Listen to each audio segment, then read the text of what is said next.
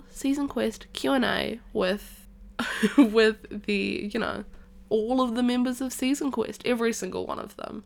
It's me, Lucy. It's me, Charlie. All of the members. All of us, all both of us. How are you today, Charlie? I'm doing swell. It's Um, it's so great that just the two of us can record together season today. quest No, I'm I'm here. smaller. Sorry, I'm very here. Hello. So this is a Q&A for Heroes and Haunt, or just just generally chatting about the last little bit of recording. Um, minus, you know, one of the guys. Troy's not here because he has COVID. Troy, yet again, missing a Q&A session. Yeah, it's look, he's a busy guy, and the three of us have literally nothing else to do. He's not busy. He has a disease. He's busy with the disease, Get get busy living getting get busy with dying. COVID. I I'm gonna I'm gonna because we're gonna structure this like we structure all our Q and A's, where we just do a sort of um we'll do a general breakdown of Haunt, and then we'll slip into heroes, and then we'll be done. Okay. I got places to be. Um, so the way Haunt worked is for the house, I did genuinely randomly generate it. I had every room assigned to a, assigned to a playing card. Um, the only things that weren't random about it was I kept adding rooms. Um, I think I started with about 25 and then I built it up to I think 40. And I held back the Office of Homes, and that's kind of all I did for that.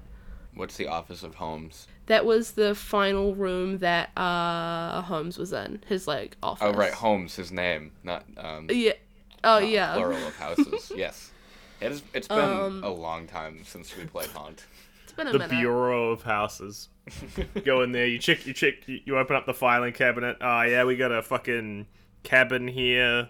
It's the fucking Beach House. homeowners association. And yeah, Holmes is based on the serial killer H. H. Holmes, who had this kind of like death house that um he would just fucking murder people in. And they were, allegedly. like, no. the only allegedly is some people think he was also Jack the Ripper because the timing around Jack the Ripper ending in London and the killings or like Holmes being in America kind of line up, but that's the most flimsy circumstantial evidence fucking Also, ever.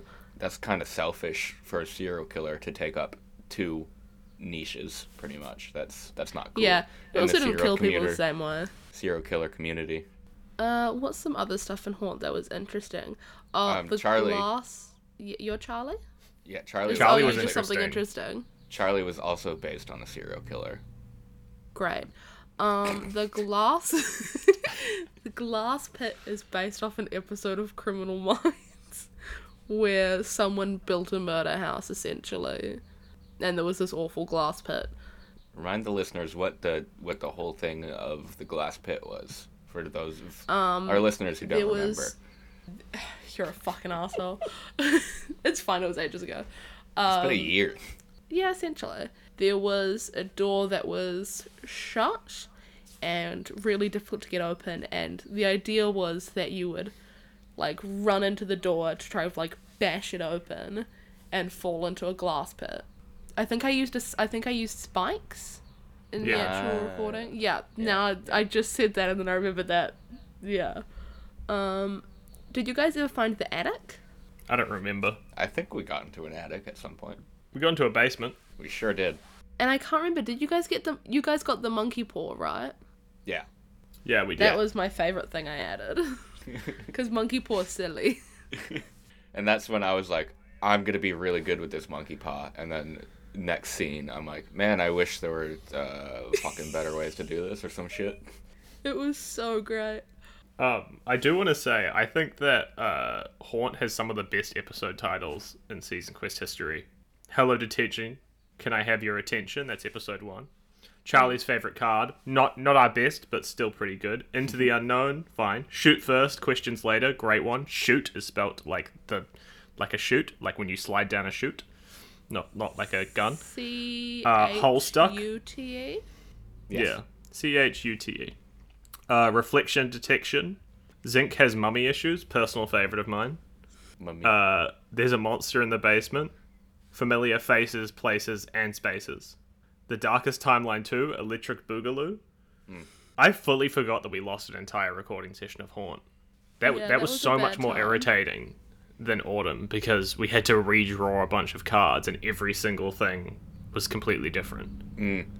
Yeah, That, that, was, was, fucking irritating. yeah. but it did lead to, I think, a re- like a lot of cool moments with um, because that was when Tatzel found the kid. I think. I don't remember. I think both the darkest timeline for Haunt and Autumn had better outcomes for a better season. So I think next time, I think for Cosmos, we record the entire thing, delete it, and then record it again. Yeah, let's do that for the first episode. Uh, you don't know what would have happened in autumn. In autumn, uh, it could have been fucking rad. Are you you guys were gonna The meet a bunch of. You were Oh, gonna meet a bunch of forest monkeys. That was cool, So- but the way that session ended and how it led into everything else was the best thing that could have happened to Autumn. Autumn's a great season. Uh, and then the last two episodes are the uh, schools back in session, and making a house of homes. Yeah, you're right. Great, great episode titles. They're pretty good. Um, I Sounded really sarcastic. like. No. I really like there's a monster in the basement because it's just a statement and it's totally true. It's like that's what it looks like. It It's actually a quote from the episode. It's one of the NPCs like screaming, but I just really like the idea of it just being like there's a monster in the basement. Oh yeah, because they were cool. talking about they were talking about Tatzel. Yeah. Um, s- speaking of names, let's um, me and Tom had a bit of fun with our character names. Do you want to talk about that a little bit, Thomas? Yeah, let's talk a little bit about our character names. My character's name was Tatzel Vaughn Cullen. Tatzel is Lestat backwards, like the vampire from Interview with a Vampire. Very good. Vaughn was my dad's name, Mm. and Cullen is from Twilight. Because I was a vampire. That was good. So, so it's a good Charlie, name. you want to get you want to continue your name? My Sorry, name Horn was a really long time ago, and I don't remember the interesting story behind Tatzel's name. At least you you knew the origins because Zinc Doctor Menace 2 Raptor's Revenge. I have no idea where I got that from. I think Why I just the kept. fuck did you set up this question then? I It was one of the What's questions wrong from with the from the cast from the Twitter. For I just I I remember I just kept adding names until I felt like it was enough of a mouthful, and even then I feel like I probably could have added another sentence or two. It's it's my favorite name that I've had for a character in Season Quest, definitely. It's it's a very good name. I don't really have anything else I want to say about Haunt. That's all my things. I had a snake. His name was Slippery. He was my friend. Oh, Slippery. I had a child. Don't remember his name. that he was cool. it was like Dev Dev Ross or something. I just want to say, quick thing on Haunt. Um, about I think after Haunt, I said I'm never playing a Blood Hunter again. That they're not that fun. but I think I just played a Blood Hunter kind of wrong, and it would be a lot more fun if I played it with more like emphasis on the hunter part, I guess, or like more of a I don't know. I only used my transformation like twice total. Once t- to once in the fucking like in the main scene where I used it, and then once against um, homeowner. So Um, actually, I have a question that I think is related to Haunt. So I based Haunt off one of my favorite board games ever, Betrayal at the House on the Hill. That's the game. That's the bitch. That's the game. If you guys could run a season or run a campaign of any kind based on a game or like a property or something, what would you do? Ooh. Um, I have a pitch for another idea I would use if you guys want time to think. Yeah, go for it. I think it'd be fun to run a like one shot based on the board game Kill Dr. Lucky. Kill Dr. Lucky is like reverse Cluedo, where instead of solving a crime, you're trying to kill Dr. Lucky, and everyone wants to be the one to kill him. So Yeah. you've got to you've got to try to do it without anyone seeing you or anything, and without um, the others stopping you. That's really So fun. I think that could be a really fun game, like Lucy's Law. because I think I think the I think the board game is fun in and of itself. Although I've never played it, I've only I own so many board games I've never played. Um, I would just want to lean into like the role playing aspect of it and more into the imagination. Mm. Um. So yeah, I think that'd Yeah. be fun. That that would be really. I think you could really do a lot of cool stuff where you and because I think you just encourage the players from the start. Hey, you know, focus. Don't like immediately focus on the task. Focus on the role play and work stuff out. That would be really fun. I'm trying really hard to think of a board game and I can't. Uh, but I can. Give I me a can think of rattle two. some. I can think of a movie that I'd love to do. I would Yeah, love to it. do Gremlins where you I've been thinking about this a lot because I was thinking I was trying to think of an R I could run where like gremlins are involved. But then I thought, wouldn't it be super fun to have the players play as gremlins and their goal is just to fuck shit up? and We can design so like our own gremlins. yeah, and you just have to you just have to go ahead. You'll you'll set loose in a random setting, and your goal is to just fuck shit up and have a good time. I think that would be awesome. um, I would also love to do uh, wacky races, um, That'd be cool. D and D thing where you just uh, race and come up with cool cars and stuff. Um, I don't know You how know- that would work in a in a tabletop setting, but You know, Max. Tom, Fun. with um puppets, you kind of did the board game Alice is Missing, or the uh kind of TTRPG. yeah, I guess so. I don't know. Yeah, um, it's a. I want to play that again. It's so much fun. Um, it's a game where your friend has gone, your friend Alice has gone missing, and you're trying to find her. But instead of being able to like talk to each other, you're only allowed to message. Yeah, it's a really good one. We played it with um, uh, our friend, me and Charlie's friend, Tom's girlfriend, Cyan, and it was really good. I, I just to put it out there, I would say that she's my girlfriend before she's your guys' friend. Um, both in terms of length. I think about me first. Don't talk about your length, Tom. my dick is five years long. Um, oh, you know what? I did just think have of a really good board game to make into a Tom. to run as a TTRPG. Um, Hive, which is like chess but with bugs, and also not really that much like chess at all. They just say it's like chess. You kind of just have to make bugs fit together. It's really fun, but the whole goal is basically just to like protect the queen. So it would be really fun to play a TTRPG where you guys, you, your one goal is to protect the queen and stuff like that, but like things get in the way. I don't know how I would structure it once again, but it would be fun because I like Hive. Fun game. Charlie, do you have one? I have two. Go for it. Uh, first one would be Battleship. you you guys are are on one of the battleships uh, among like a team of other people, and you're just trying to search out your enemy and kill them. Um, a lot of radio contact sort of shit going on. A lot of uh, of mystery, search and destroy. What's up, Tom? Just imagining um, you have to roll a, a d20 and be like, uh, B16, and then you go miss. And you just have to keep trying like that. game. Okay, here's part two of this. You have two DMs running it. You've got people in separate places and they're trying to kill oh each other. shit! The DMs That are would be working really cool. That'd be really fun. And Liam Neeson's there for some reason. No. Liam Neeson's not, not in the invited. Battleship movie, is he? Yeah, he is. What? Pretty sure. Are sure. you sure? I'm I'm Mm, positive I'm- you're wrong. Would you like to bet on it? Yeah, on, I will let's- bet you five Hey. puppet bu- puppet bucks. All right, I'm gonna Google it. I'm googling it first. Okay, well then. Fuck! Yeah, there it is. Damn it. Tom. He what plays Admiral Charlie? Shane. He plays Tazwolf Shane.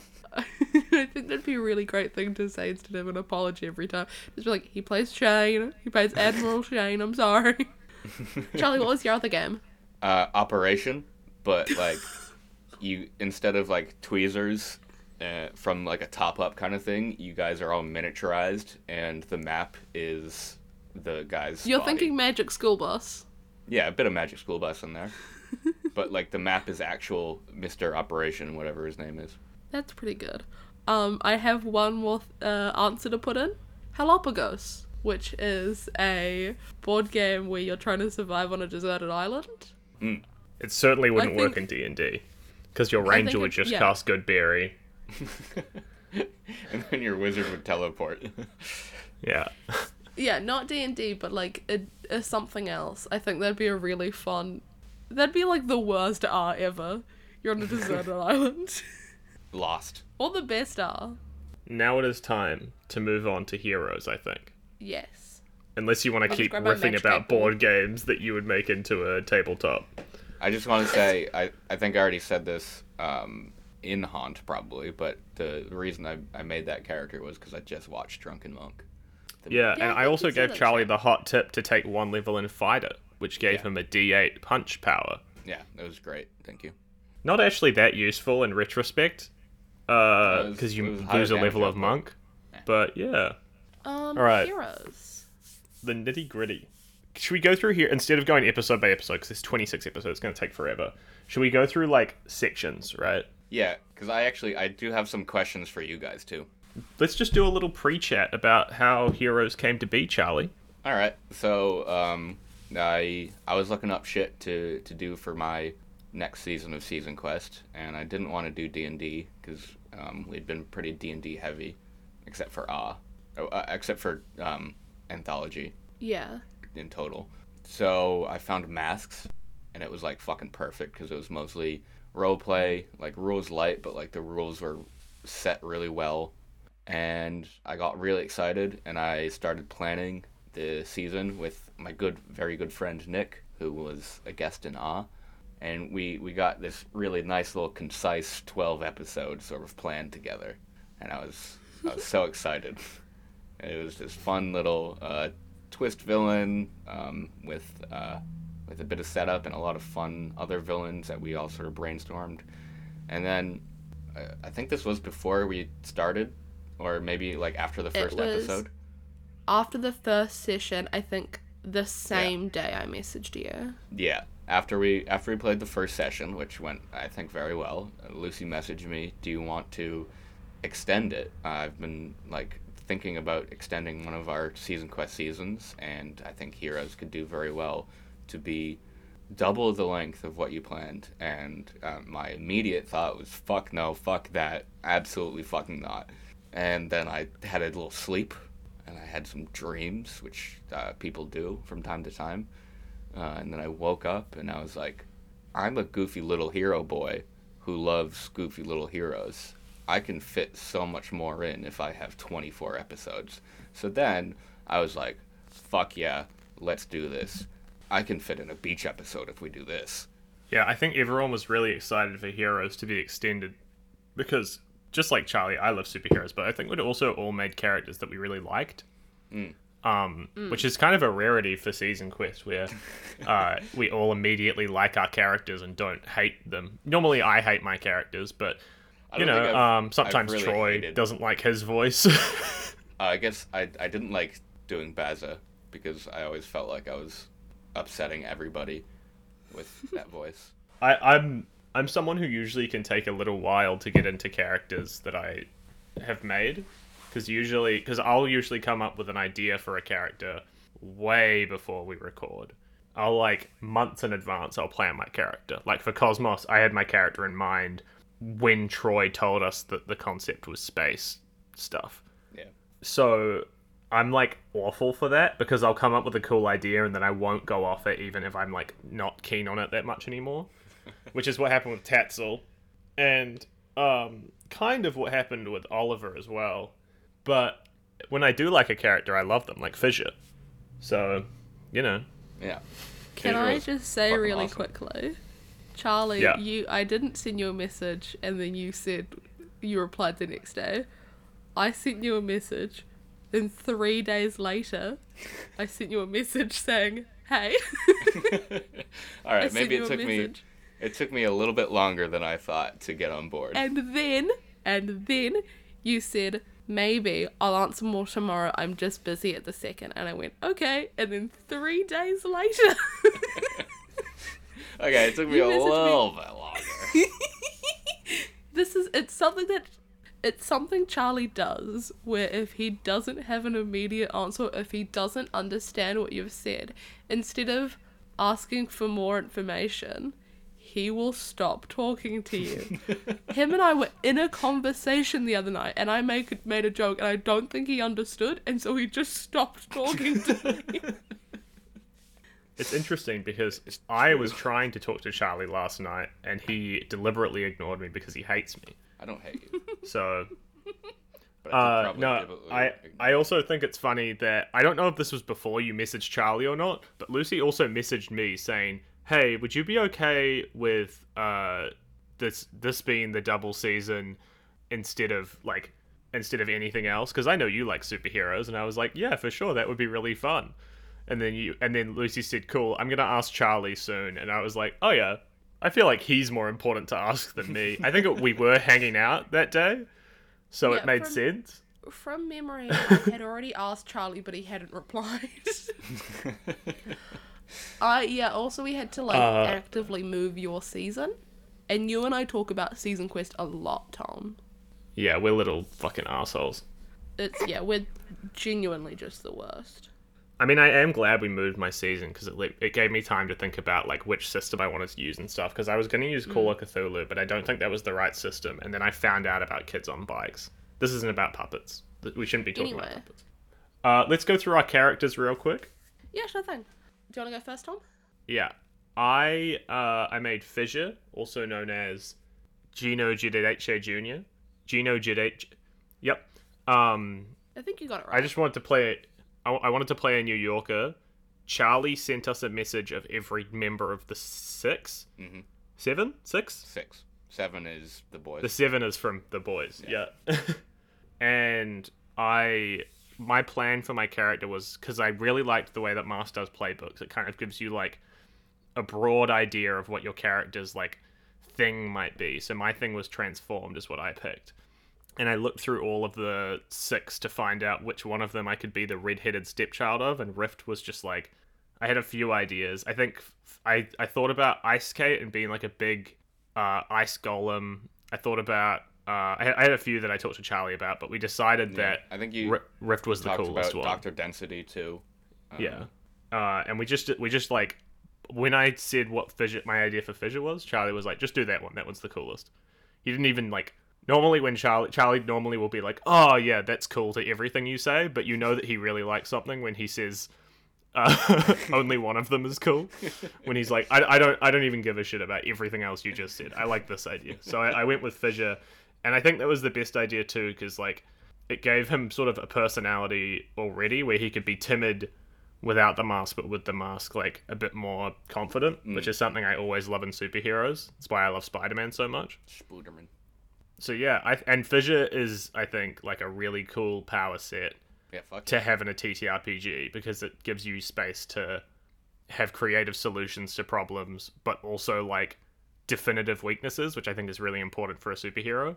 Yeah, absolutely. I love superheroes, just like Charlie. Um, probably less than Charlie, but like, I read comic books. Yeah. Uh, Lucy time. Um, so when I I often like basing stuff on something I'm like super into or quite obsessed with. So like Bungo, I was like a wizard and I was excited about that, but I liked the idea of being a womble. So my character my character for Which is why you Charlie were a gnome. just was as close as I could get to be a little womble. Yeah.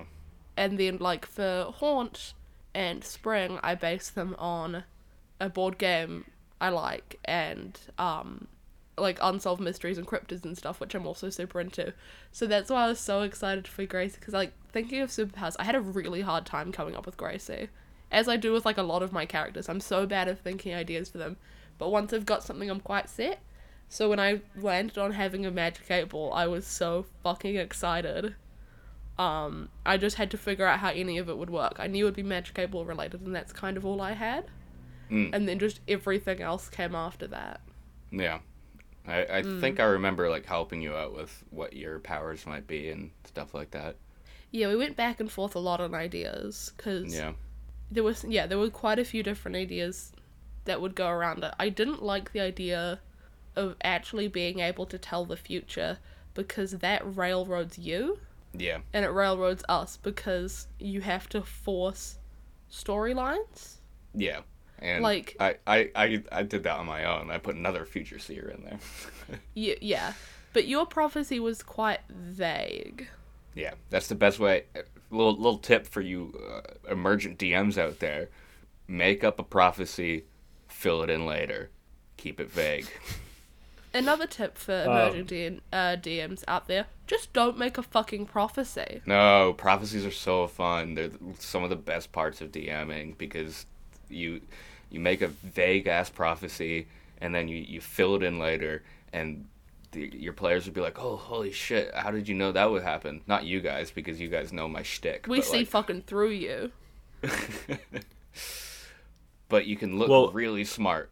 Yeah, I think um, there's a there's a spell in D and D called augury where you can ask like your DM a yes or no question, and it will be like the the DM has to tell you the information, but they can also just say like maybe or I don't know because they don't know what's going to happen because it's a role playing situation, Yeah. which is which may which is what um you saying the thing about being able to tell the future railroading, Lucy. It just made me think of that. It's like the concept of in a tabletop being able to tell the future makes no sense. That's why every fucking time related D and D subclass is just like you can re-roll your dice once per day because like you can't fucking know what's gonna happen. Um, I'll quickly talk about Troy's character because Troy can't. Uh, Troy's character was Snowflake Supreme, uh, also known as uh, Chilton. yeah, Christopher, Christopher. Chip Chilton. Uh, he was uh, he'd frozen his boyfriend Wade in ice and was super super powerful and Yeah. a little bit silly as well. Big Very fan of puns. Yeah. I think that was the main reason why Troy was happy to go for 26 episodes because Troy doesn't get to be as punny as Snowflake Supreme was in normal instances. Because superheroes, you're allowed to fucking make terrible puns because you're a superhero. You're a comic book character. But And uh, there's there's something with ice heroes and ice villains that like it always turns the puns up like a hundred percent. oh yeah, I mean, If you have ice powers, you're doing puns. I mean, the fact that people still quote the fucking line from Incredibles where Frozone says uh, freeze to everyone like it's the most unique and incredible thing in the world when all he did was make a very, very, very easy to reach ice pun. Or or It shows. everything It- that um, Arnold said in the in the Batman movie. Yeah, exactly. Um, okay, we've broken down the characters. Let's let's go on to the first arc, which is like us learning how to be a team and how to be superheroes. Because we were already kind of a team beforehand, but Mm. Yeah. we were pretty dysfunctional. But now we've Sort managed to bridge that. The that Young gap. Justice Teen Titans sort of get together and become a team arc. Yeah. I didn't realize as Gracie I was gonna be so like take charge, kind of leadery as I was, which is fucking crazy because that's just who I am as a person. like that's just how I act. It also it, it fills in the the sort of role of there's there's always a thing of like the less powered or the non-powered heroes on the team somehow always get like the sort of leadership roles like Robin on Teen Titans and Batman and Justice League that sort of shit. Well, I think it's because they Well, have I to think- behave as a human, Mm. and they can't solve all the problems with powers. They have to kind of think more critically. Yeah.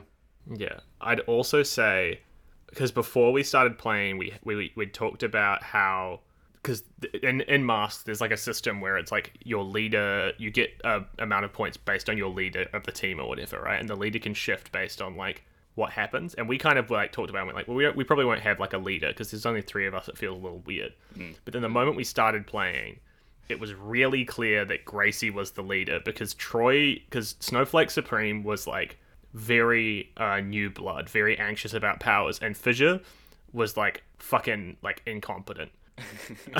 like he had powers and he was able to use them, but he was not like smart or um, plan capable. He was just sort of like th- he, he was just able to do the superhero and stuff. Yeah. And and Gracie Um, had industry experience. And Yeah, I was exactly. also just- Gracie was the CEO of the Freedom Fighters LLC. I just get really excited to do stuff. it's it's in- in puppets. We like towards the end of it, me and Charlie's characters were arguing, and he was like, "You were like fucking detective like take charge da, da, da. and I was in my head I was like I didn't mean to be I just really I just really love doing things I love solving stuff I'm the exact same in an escape room Lucy's the ideal person to have in a D&D game because you don't have to railroad Lucy. Yeah. Lucy will take you you throw you throw like a fucking hook into the water and Lucy's grabbing that shit. You don't even have to Dives bait for it. the hook. You can just you can just say you, you could just say fucking uh, oh yeah there's this guy in the side of the room and Lucy say I go talk to the guy. what does he say? You say I- "Th- this is bait, and Lucy's like, I eat it. you know when you have to like capture a cat so you can take it to the vet Yeah. it's yeah and you put something in like a little a little box i would be there as you were putting it in i'm very very easy to like get to do whatever and i'm also incredibly gullible which doesn't help but i have a lot of fun the first Yeah. session of d&d i ever played i put on a cursed ring because charlie told me it was there like I um, haven't heard the end of it since. No, because the Uh, entire campaign was based on you fucking me, dude. you just What? No, okay, hold on. For listeners at Constantly. home, not literally, not literally. not literally. We're not we're not that kind of about you- table. it was about you ruining Howard Morris's life and my Yeah. spirit. Well, it's also Um, because I, I found a really cool, um, what's it called? Um, when you mix up the letters and you find a new Anagram. anagram, is it? Yeah. I don't know. Cause Maybe. The I think it is. I don't remember. Shadow mirror. I remember you For telling Howard me that at the time. Hmm. Oh yeah, yeah, yeah. Why? How did you find that? I don't know. I don't remember. He used an anagram solver. Probably that, yeah. I guarantee you, he probably the moment he starts the, any D and D game, he types everyone's name into an anagram solver to see how he can fuck them. Shh. Um, all my secrets. Emerging DMs. Or or Charlie is also insane, and I would believe that he just fucking like no like instantly notices anagrams when he reads them. That's the kind of shit that Charlie would do. I think what it probably was was I noticed that the letters like Shadow uh, that Howard Morris has a lot of vowels and could probably be an anagram, and then I looked it up. Do you know what my favorite bit of that interaction then was? Was you being like, yeah, I found an anagram for Shadow Mirror, and I immediately, even though you had already told me, being like, what was it of? My name! I did that at the time as well. I'm very, I'm very bad with letters. So let's break down the villains of here of the first heroes arc. Yeah. We'll go up until was just- Eyeball, I guess. Here, Yeah, I was just about to t- talk about that Um, because the the villains that you got in the first few episodes were the ones that I had planned um, with Nick to be like at first really basic, easy to beat villains that throughout the series would get more and more powered up by like Lightbulb's plans, and um, it didn't come through. I think partly because of the extension and partly because I can't keep on track. But like the yeah, the original plan was like some of it came through like with Woodchip, for example, where he discovered that if he became a cannibal, he could turn people into wood. Like that was one of our first planned things. So all those villains were meant to return a lot more. they they did return, and I think I think they returned an appropriate amount because any more it would have become like boring. You would have been like, oh my god, Charlie, you're just, you know, you can't keep repeating the same villains. But they appeared twice, uh, Yeah. like after their first appearance, they had sort of an extra one where you after they appear with the Halo thing, and then they appear after we've learnt the plan. And we can, co- and Yeah. by then we have a relationship with these villains, and we can sort of use that. True. Then we did, uh, and then we went to Storm Drain after we've sort of figured out that they have some sort of um, team dynamic, and we go to the Storm Drain base, and that was really cool. Uh, I, I Uh, teased, that was when I started to really explore my powers. Yeah, fuck yeah. I teased some of the villains um, in that sort of uh, villain hideout that um, those villains like didn't really come up. I think. Like, yeah, I don't there's think the- we met Yeah. most of them.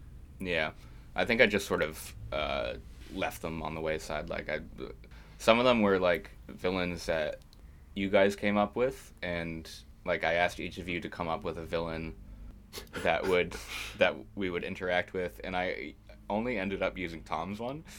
No, you used Troy's one. What? Um, it just didn't last very long Right. because it was Flaming O. No, no. Troy's one was Green Man. Oh, did Troy not come up with Flaming O? No. That's crazy. That sounds like such a Troy tier villain. Troy tier. Did I come up with anything? Yeah, you came up with. Uh, I think it was like the annuller or something, and he ends friendships.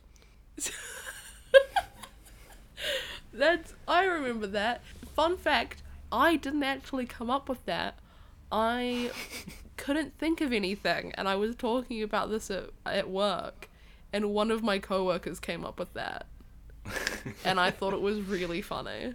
That was the great thing about my last job is I forced people to talk about D&D with me. Yeah. Cyan, I Cyan think- doesn't take that. I think No, Hal, me and Cyan just play little games. Haldini was teased in that little villain alcove, and y- you guys never interacted with him. I don't think. One of my favorite villains in concept. Yeah. Um, he's so silly. Uh, he ties himself up to turn off the werewolf stuff, but he's an escape artist, so he always escapes. But that but that wasn't he wasn't called Haldini, was he? What was he called before?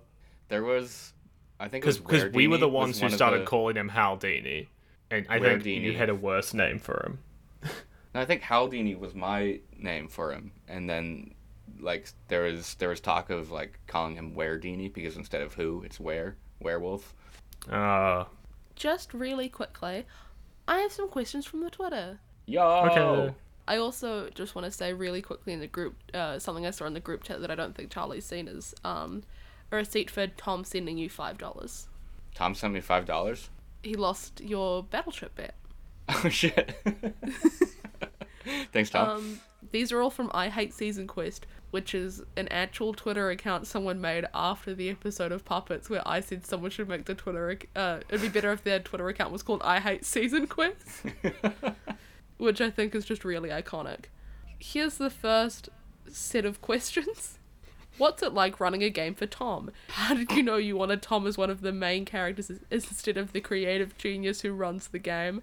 How do you all decide whose turn it is to comb his mustache? Jesus Christ. I'm trying to figure out, still trying to crack the code of who I Hate Season Quest is. I think it's Brad, but genuinely, I will never know. I don't think it's Brad. He just talks I- like Brad. I have a I think real it's Brad's answer. uh Brad's account to stay in the community without having to actually talk to me. I have a real answer and a a, a true answer. Okay, A real and a true answer? Yeah. My my I'll just real answer the mustache one first. I Okay. accidentally sorry, uh, that that's just the No, no, most important question by far.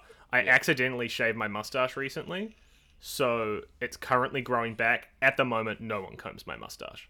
Accidentally. Charlie.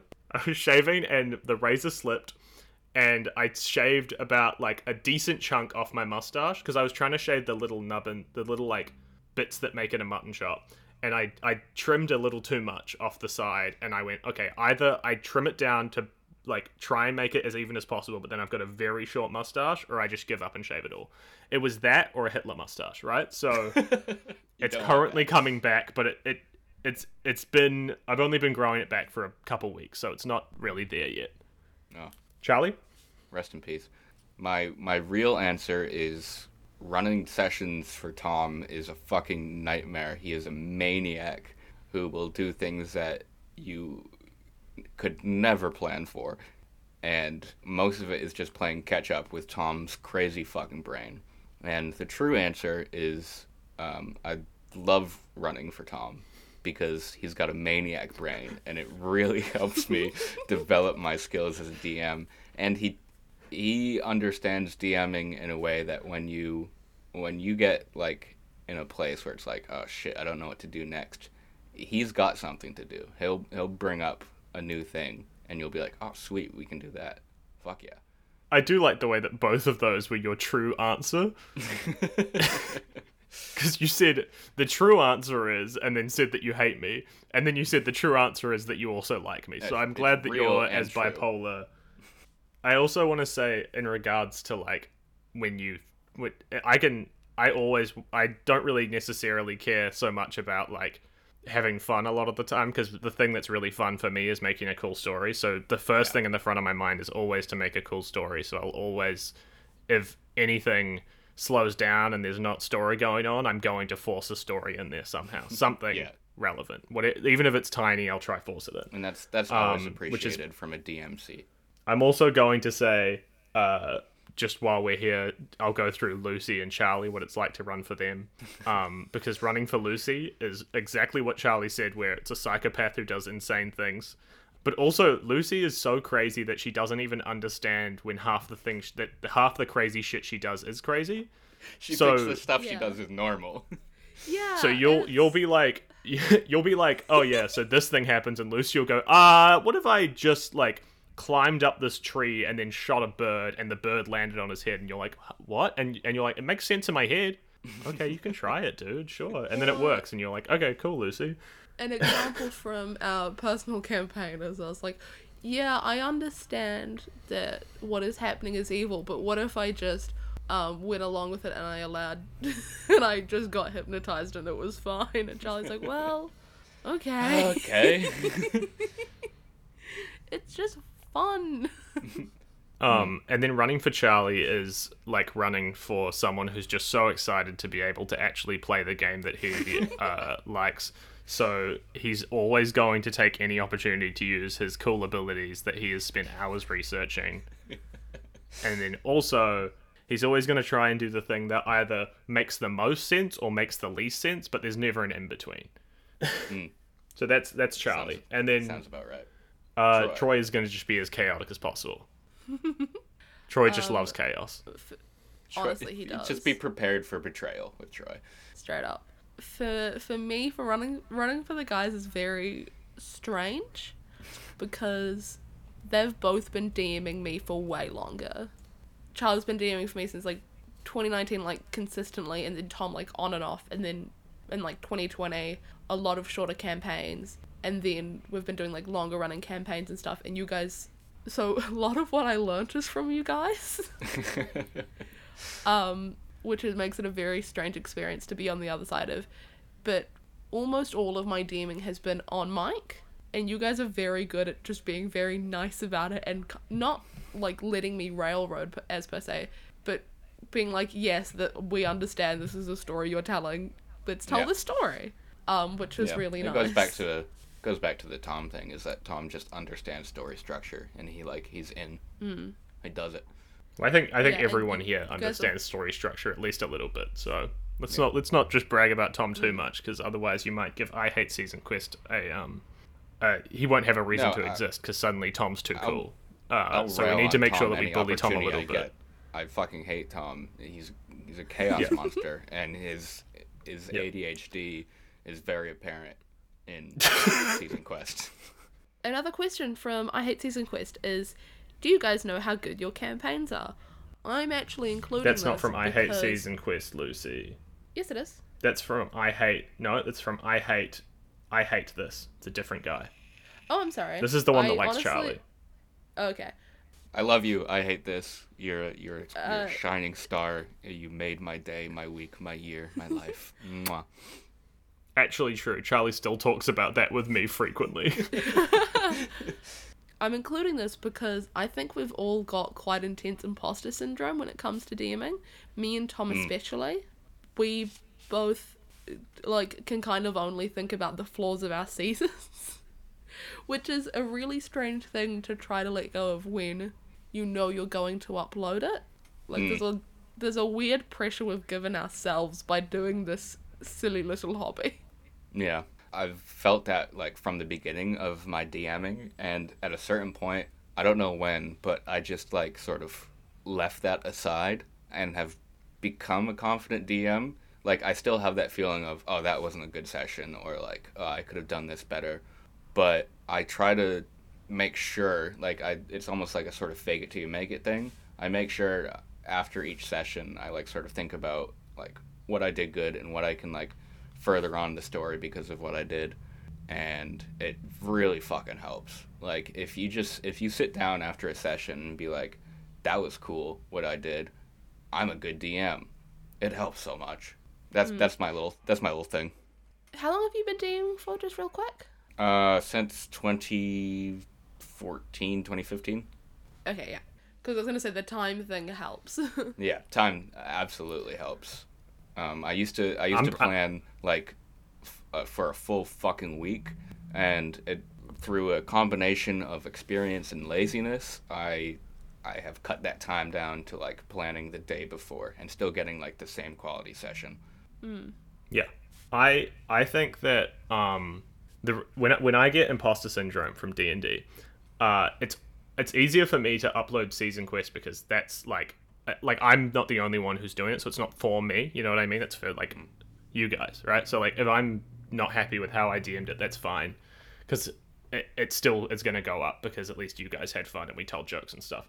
Hmm. Which is why it's a lot easier for season quest. But also, I think I I'm pretty 50-50 on like feeling terrible about how I DM because sometimes I'm like so overconfident about how my DMing session went. You know what I mean? Hmm. Like when I started autumn, I was really unhappy with it, and then when I when we finished autumn, I was really happy with it because I got that like balance down. I think it's a it's a it's a balancing act, you know. Yeah.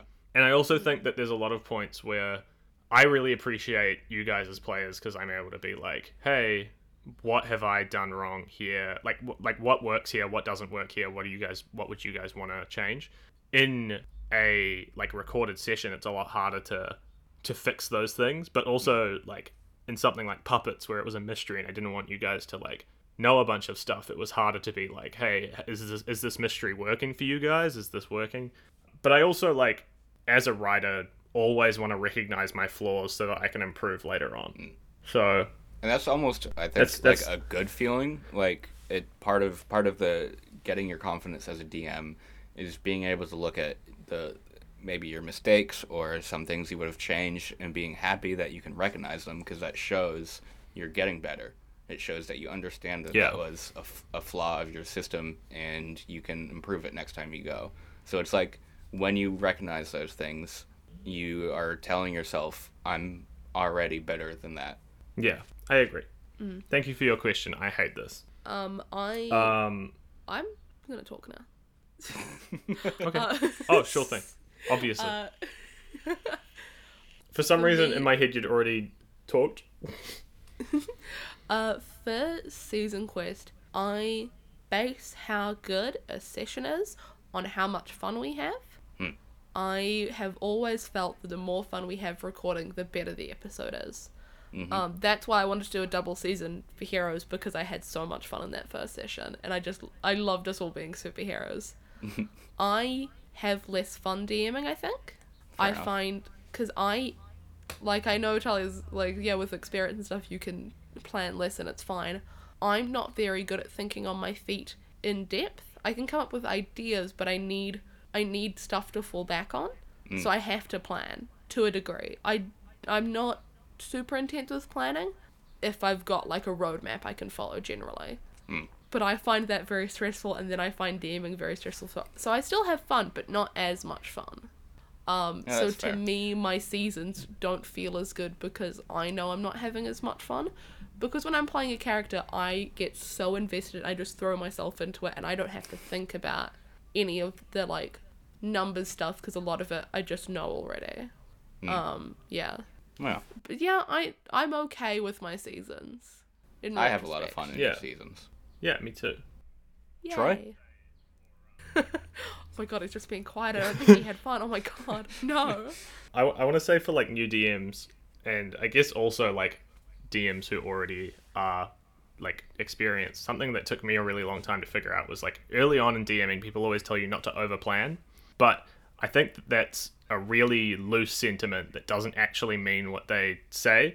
So instead of saying like instead of thinking like oh no i shouldn't plan too much because if i plan too much it's all going to get ruined plan as much as you want you can plan like a full book worth of like how things are going to go Yeah. just keep in mind like what your players are like and how they're going to move through things. Don't uh, instead of saying don't over prepare or don't over plan think about it more like um, don't expect your players to move in the path of your preparation. feel Yeah. like keep keep things in mind like keep things shifting always. Like you don't need to just because there's like oh this is like a, a bandit outcrop here but they don't go to that. You could reuse that later on when they go into a city and they can fight some like no ne'er-do-wells you know what i mean like it doesn't have to be things can be very fluid so just keep your like plan's pretty fluid and everything will be good. I usually plan like four different main paths, and then if the players go off of any of those main paths, I'll just like slot something in. Yeah, Uh, that's sort or I'll of try work something out. That's that's um I, I think it's it's called the quantum troll where like you plan a encounter with a troll down a s- specific street. Uh, the players don't go down that specific street street, but you still have that tr- troll in that encounter. You just slot it in somewhere else. And on a larger scale, I, in, at least in my experience, over planning when I started DMing was what got me my world. So it's it's basically like instead of planning specific routes, I planned like the the background, the world building, the um, Yeah. the calamities that might happen within the world. And if you do overplan that, then you are able to sort of adapt to the player's whims because you have the background of your world in mind uh, most of the time. Yeah, So, a like, hundred percent. it's it's it's over planning. You have to sort of, in in my experience, uh, go more generalized than streamlined, and then you have If- a world to play with. It's like when you're writing a story and you and you know how each character is going to act, right? Mm. Or you know how like the world around them is going to function. So you can put these characters in any place within that world, or put anything in any place in that world, and you know how the like you if you let's say you put like two characters that you've written in an escape room, then you know how those two characters are going to clash in the escape room because you know how they function. Mm. And it's the same with like a world where it's like if you put if, if you have like this like haunted forest right? And things are crazy and, and paths twist and turn then once you put anything in that in that setting then you know how that world is going to interact with the characters. So i think that's something that's good to keep in mind too even if it's a little hard to keep track of when you first start um is like keeping things fluid but also things that like are uh th- things that make sense to you as like a world will be a lot easier to improv through mm. Mm. if that makes um, sense i don't know if i just rambled about nothing That makes sense. For me, my favorite part of spring was the bit in Givadon because I built it like an open world video game Hmm. where I knew generally who was there, I knew what places you could go in it, and I had kind of how those worked. And then I had a story, a basic storyline that was going to happen, but that was only based on time. Whereas, like, cool, on the first night this is going to happen, and then this is going to happen in the morning, and that's just like a couple like basic lines of like this is what the world's doing, and then you guys can move around that. Mm. Fuck yeah. And then because I liked Yeah. that so much, that's what I based Haunt on. the idea of Yeah. I- and and that yeah, the world. The other thing that made Jevadon really cool was that we were able to like we knew so much about the space from your description of it and from like what you'd shown us that we could make individual plans for what we wanted to do. Like I could go and be waiting in someone's place while everyone else goes and explores to look for hmm. werewolves and then when they find them I can run over and try find it but it's going to take a while. Yeah. That was really fun and that's the sort of stuff that's like as a as a GM it's it's like nice to have that setting planned. Mm. Yeah. And there are some things that just like you don't necessarily have to plan down to a T. Like for Givadon, it's a small town. It has all the small the things you'd expect in like a medieval small town. And you don't have to be like, cool, this is the tavern. This is everything about it. You're like, there's a tavern. You can just make up a name. It's the Big Octopus. That's what the tavern's called. And you can just come up with whatever if you've got a basic idea. Yeah. Yeah. Gone are the days of the classic Gary Gygax go through a dungeon, go to the next dungeon, keep going through dungeons. It's just a lot more sandboxy nowadays. Yeah. Um, back to heroes. Uh, then we fought Eyeball after that, which was really cool. That was the villain I came up with uh, after Storm Drain. So this Ah. arc was about us kind of realizing the morality of superheroes. It was also like our first. Um, this was our uh, split up moment where we sort of like had our personalities clash really well, which I think uh, that couldn't Yeah. happen in a normal season quest season because we, like it can obviously it happens in autumn, but it can't happen in the way that it happens in heroes because we don't have enough time usually to get into those like intricate character moments. But because we had so much time to work with, we were able to have that sort of like time where we could separate and then come back together. Mm. yeah, it it's we did all the things that are my favorite favorite reasons for splitting up because as I've said all the time, I fucking love it when you split up a party because you get an unfiltered look at who a character is and why they're doing what they're doing. And like they're going with maybe they've got a set of instructions to follow. Like in winter when I demanded that we split up the party. we all had like we all had to go search an area and that's all the instructions we gave and we'll meet back. But then we all got to be our characters without being like, oh, I've got to be this person because it's how it interacts with this character. You just are the character doing a thing. Yep. And that's why I love doing it for heroes because we split up for so long. We could get in, like, we could really dig into our individual characters. Absolutely. Yeah. Charlie is I probably one like of the, the best chaos. DMs for when you split the party because he he's someone who can really quickly on the fly come up with individual things that individual characters can do because like we No. Charlie was not I don't think you were expecting like me to call um uh what's he called Nova what's he called Nova Corps guy Starman Iron Man Star, Star jockey. Jockey. Star Jockey that's it Nova Corps Man. Yeah. Well, That's a- Nova that's Corps a from Marvel. character. yeah I knew it wasn't that but I couldn't stop thinking about it Not even the Marvel character he was based off of. It's Iron Man. No. True.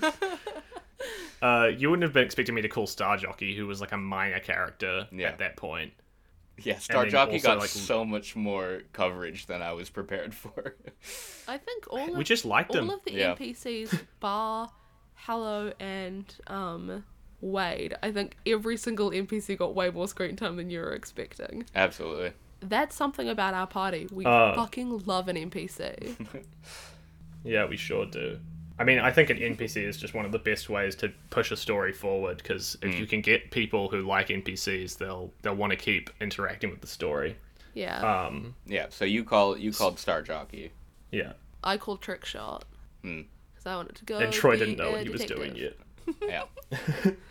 I, Um, I, I th- I'm on a similar thing with Lucy where I, as a DM, quite enjoy getting the party split because it's, like Tom said, it's, I can, I'm going to brag a little bit here. All right. Yeah, go ahead. I can split my brain pretty easily into different storylines. And it's, it's so fun to be able to do that and go back and forth between people and then culminate them all into back into the one thing. It's so fun. I also find you like when we when we split the party, you like putting something that this individual character's been trying to deal with right in front of them. Mm-hmm. Like with Troy's character in Winter, you immediately put someone he's interacted with before in front of him. And like you just you find the things that it's like this is what this person's been dealing with. This is an example of how they can try deal with it, which is you make me like splitting the party more because it goes into what I like. You get to dig more. Yeah, It also just- makes the characters feel like they're part of the world. Mm. Yeah. um, which is something that even like people who are writing their own stories can struggle to do where they have people interact with each other so when you're gming it's especially impressive because it's like you know you have to you have to remember things about people's backgrounds that might be relevant and bring that in which can be really really hard. Something i still struggle with today even after like years of dming It was fucking tough. and uh, um yeah. Uh and this is also the other thing about this bit that was really cool was it was sort of like the individual uh reactions that our characters had. Because what happened was for viewers who might listeners who might not remember is that uh fissure like killed eyeball in like this sort of like adrenaline fueled moment and in d&d that's fine. That's normal. But in then in because masks doesn't really normally it doesn't really have a thing for death and superheroes usually don't kill. It sort of led to this like really big rift between Ah. between our group where it was like Fissure felt really bad but was also like mad about the fact that uh Bankshot was mad at him because he was like I'm the one who's feeling guilty here. I'm already feeling like shit. And then you're just making me feel worse. And then but Bankshot's obviously like you just killed someone. Mm. So it, it, it led to these really cool like moments. And i think that's another thing that was great about the mask system was it really encouraged Drama. like in-depth role play through its mechanics. Mm. Mm. There's like like one of my abilities that I have is that I can use freak to try and comfort or support someone, which is like this cool thing where it's like I'm encouraged to go go ahead and be like my speech is now about instead of being like I'm uh you're okay, it's instead more like I'm envious of the fact that uh of who you are to try and uplift. You know what I mean? Yeah. So it was an, it like led to a lot of interesting stuff like that. And then it was we got to split up and it was cool. I didn't take a breath throughout the entire thing. I feel like I didn't use my playbook tons. Like I didn't use my uh, legacy moves because my moves were so ingrained with who Gracie was already. I didn't think to use the moves because it's just what I was already doing. like one of mine is genuinely called Words of the Past, which is you seek guidance from one of your elders or a member of your legacy who I literally had with me at all times, and I don't think I ever used the move because I was Mm, yeah. already doing it. I should have. I probably should have picked up on that and put that move I in. should have too. Yeah. Well, I think I think that that's fine because you even if you weren't like using the move, you were still sort Hmm. of I guess you like you were using the move as it was intended. You just weren't using it as like mechanically Yeah. necessarily intended. Like I had um I- come on beefquake, and that was just I, I had a cat. We had a cat, Yeah. and so the benefits to that were like mechanical, but also like beyond the mechanics. The cat was a whole thing. Yeah. I love I beefquake. definitely. He's I the best season quest pet.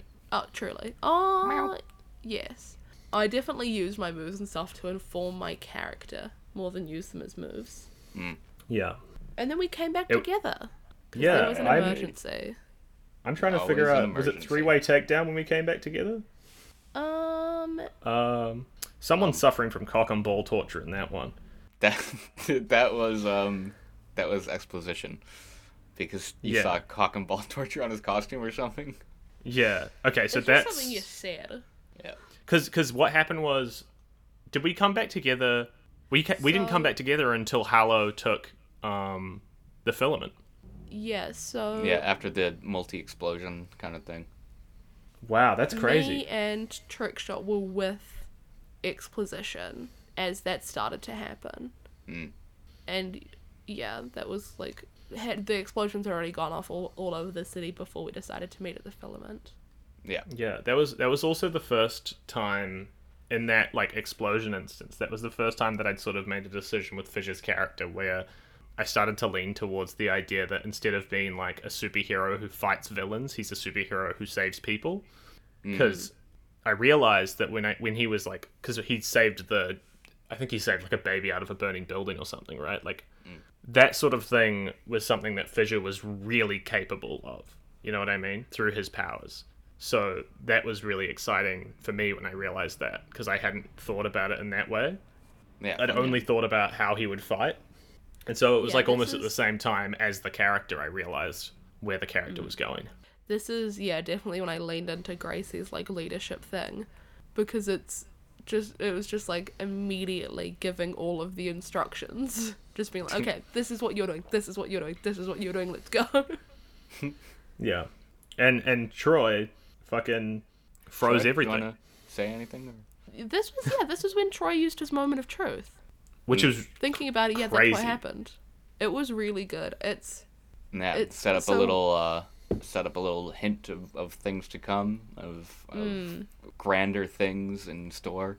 something And- with a campaign of kind of any time, but especially when we record it, we're trying to build up like to that final like episode or the last two episodes or whatever. That last session we record really. With Heroes being so long, we built up to like a couple different things, but it was nice that we all kind of had our big moments, and I think they were really well spaced out. Yeah. Troy using his one here was really cool. Yeah, fuck yeah. and it and it like really showed how powerful Snowflake Supreme actually was and how much Yeah. like worrying was holding uh holding them back. Yeah. So I Um, think that was fucking rad. And then I- we went to the beach. Beach. Well, I, I also just want to quickly talk about the filament when we fought there because that was um because we we fought Hallow there, right? Yeah. taking back the filament the first time was really really fun. And like we've we've done like we the filament was really hard for us as like in terms of the characters because we didn't have a lot of the benefits that we would normally have. Um, but it also led to us like getting a lot of information. Like uh, we just met memory bank and then we met uh, patient patient hero. Yeah. and all that stuff. And then uh, we fight Hallow and he's this sort of like unstoppable force for us right? He's the first like thing where there doesn't seem to be an easy solution. And this is another thing of like using the mechanics of masks to the advantage of the story where it's like I I think I got I took take a powerful blow and I had to like leave the battle because of it. So I was like frozen and in I was like frozen there for a while where I, and my head was teleported away and I got to interact with uh Bobbin Yeah.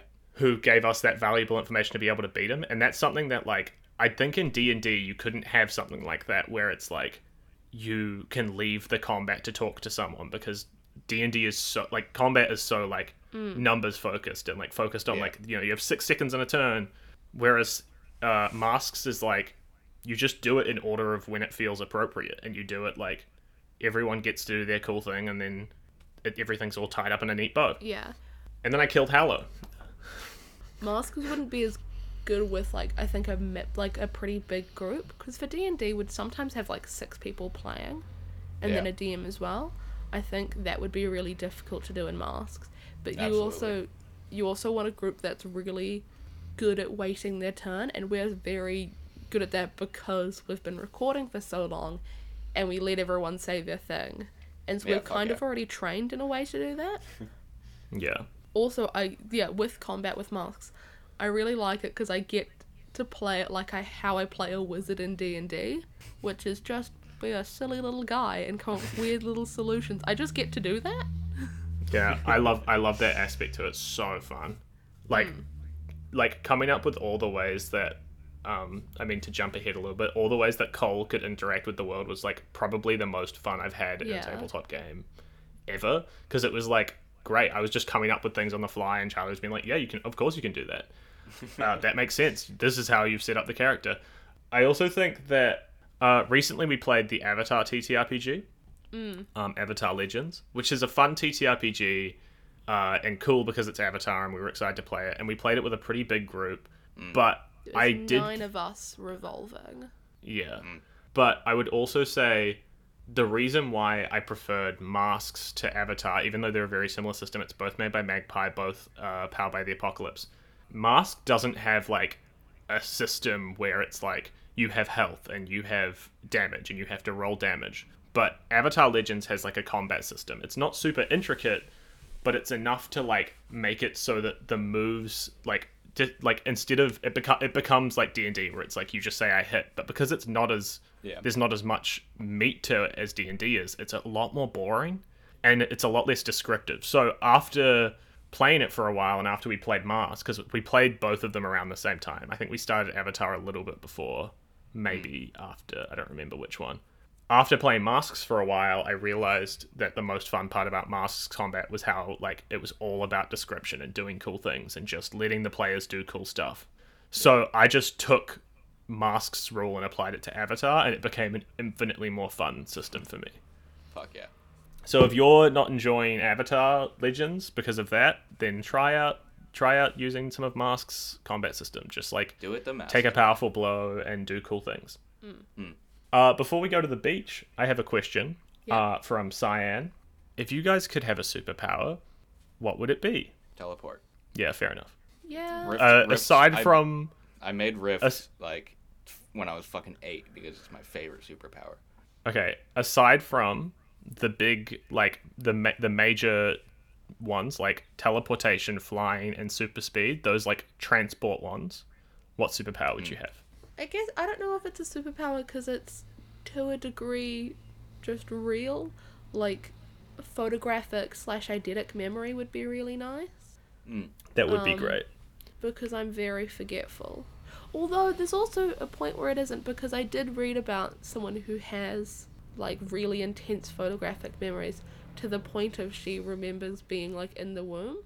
And it sounds crazy and untrue, but it's like after years and years of testing by the experts who know about this, it was found to be entirely true. And she remembers basically everything that's ever happened to her, which is really scary. And she has a really hard time with it because all of the awful memories just stick around. Yeah, that Yeah, was, Um, imagine so if you'd maybe not. remember, you'd remember like the time that you saw your friend pick their butthole or something, and then you'd just be stuck with that or in just your head you forever. Have you have the memory of yourself sucking on your mom's boobs. Why would you say that? Uh, That'd be a bad thing to remember, I think. Yeah, it would be a bad thing to remember. So yeah, I've changed my mind since I started my sentence. Um, Fair enough. I have a couple good options for me. yeah, go if, for if, it. if you want. Okay, because I think about this all the time. Like if a genie came up to me and asked me to like I have three wishes, then I would think about like I think a lot about like which power I would choose for my three wish. I would love uh, the ability to phase through objects. I think is a really fun power. Okay. That like it's not super crazy, amazing, powerful, but like I don't think you could beat a superhero who could phase through objects. Because if you got shot or punched, you can just phase through it. So that's that would be my if I was a superhero and I couldn't be like a teleporter or a super speeder, that would probably be the power I'd go with. But if it was just a power to like generally be fun and help me in life, I would love the ability to do perfect impressions no matter what. like I would go on America I would go on uh, New Zealand's Got Talent and I would do impressions of all the judges and stuff like that. And I would become the Bugs Bunny voice actor and the Mickey Mouse voice actor, and I'd get paid millions and millions of dollars to be able to do fun voices all the time. So those are my two options. I think um, I I've got two options too that aren't the the main ones, and they're off of two of my favorite DC heroes. One of them being um, Green Lantern, like just being able to make hard light constructs is like the convenience of it in your day to day is so fucking nice. And then you can also just make yourself a hard hitter as well if you need to fight people. But like I wouldn't focus on fighting. I would make like a, a slide out of my apartment so that I could get to the street quicker shit like that. Make a sandwich. Make make a sandwich, eat sandwich. Um, and then Yeah. the other one, the other one is Plastic Man. He can he shapeshifts and he's stretchy and he has like complete control over his shape and like he could like one of the things is he just turns his hand into a coffee mug and makes it like heat proof and just has coffee. It- It's just really cool. He's got It would be like, You can be so creative with Plastic Man's powers. I like holding mugs too much for that. Charlie hates the inconvenience. Wish I could just Um, sip coffee out of my hands. Yeah. If I had to go for like just like a fun one, like water bending, I think would be really cool. Oh yeah. Um, And if I like, I don't know if this is a superpower. I I would want a superpower level of this, which would be like be really good at learning stuff, like be quick at picking up skills and like absorbing information and actually being able to like act on that. Because I'm not very Yeah. good at learning in general. Uh, Taskmaster. but, huh? Yeah, that's a character. Taskmaster would be my. Oh, is that an actual? Huh? Yeah, he's a guy with a skull for a head, and he can learn how to do things just by looking at them. He's kind of a fucking nerd, but like, he's pretty chill. That's exciting. I want that. I got really confused because I thought you were just naming the show I like. it's really funny because um, I knew about Taskmaster before I watched the show, and I remember it wasn't you, Lucy, but somebody was talking to me about Taskmaster before I knew what it was, and I was assuming they were like, "Have you seen the Taskmaster show?" And I was like, "They made a show about Taskmaster." the guy who just learns things? What the fuck? He's a villain, by the way. He's not a he's not always a villain. He's a mercenary. He does anything for hire. He can be a good guy And then we went to the beach. Sometimes. And then we went to the beach. and this arc, this next arc, was us finding out the kind of seedy underbelly, Yeah. Um, getting I, deeper into what was actually going on. I have a question for you guys. Um, Mm-hmm. At what point did you start to suspect Lightbulb as being the big bad? Immediately, immediately, like straight From away. the start? Well, like pretty much from the moment he, from the moment like you introduced a concept of like this sort of Jarvis figure that was like really all powerful AI, I was like, this could be a bad guy. yeah, fair enough. But it was a very light suspicion until around the beach episode. Well, actually, I think I talked to you about Lightbulb being a villain, and I saw a glint in your eye, and I went, "Oh yeah, he's probably a bad guy." um, so yeah, I started suspecting um, when you told us that he was a villain. I again, I'm very. The two types of players here. Yeah, it's I genuinely when we searched Exposition's house and we found out Lightbulb had contacted him. That was when I was like, really? like, I'm yeah, I'm very easy to mislead, and I'm very easy to lie to. Um, there's I, also I think I can also episode just sort of read Charlie's mind and vice versa. So yeah. Charlie knows all of my villains before I like do anything, and then I know all of Charlie's villains. Like I knew just Howler was a bad guy the moment he showed up. Charlie just knows when I'm lying, which is really, really frustrating. Sometimes I'll pitch Charlie an idea, and Charlie will be like, "Hmm, maybe," and then he does it, and I'm like, "Did you use it because of me?" And he went, "No, I was already thinking about it. You just said it." and then I felt like I was, I was like worried you'd think I was copying you. No, I, I remember. I don't remember exactly what it was, but that happened in Heroes where you suggested something, and I was like, "Fuck, I, I'm already doing that." Was In it Cole? In real life, I know what Charlie's thinking a lot of the time. I find you very easy to read in real life, but when we're playing games, I have no fucking clue. Um, also, that episode has the best name of any episode ever, which was this episode was recorded before Wordle was brought by the New York Times. Such a good title. Rest in peace. I think it was good to I think I think the beach episode was good because it was sort of a break but also we got a lot of um, good character stuff in there and good story stuff in there. And the prophecy. Yeah. And so that was really cool. And then we uh, we got to go and break into Exposition's house or uh, Darren Dirth's house and learn a bunch of information. And I got to make a brand new friend in the neighbor. Jimmy? Oh, the his neighbor. name was Tom, I think. Yeah. Um, Where you from just talked about superhero shit and politics And potato salad. and potato salad. from here we went into like the time warp stuff and meeting Wade. The one hour, the, sorry, the forty-five minute loop I think is really funny. Yeah, there's a great moment in the episode where I decide that yes, this will be the time loop spot, and Lucy sees it on my face, and she says, "You just nodded to yourself and wrote something down, and I'm terrified." Yeah. It's also when Fissure disappeared. yeah, Hmm. yeah, Yeah, this, can I say that's what I mean where I don't know what Charlie's about to do, but I understand him as a human being.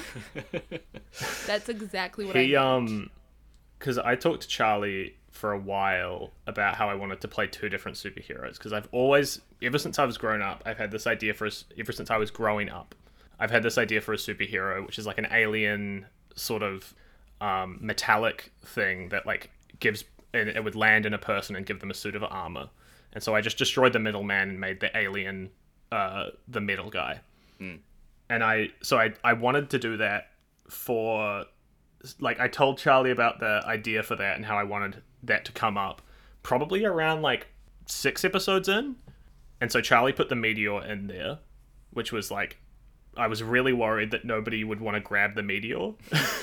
and then we uh, brought it back to our base would. and that was yeah, and that would be cobalt cobalt copper once fissure disappeared.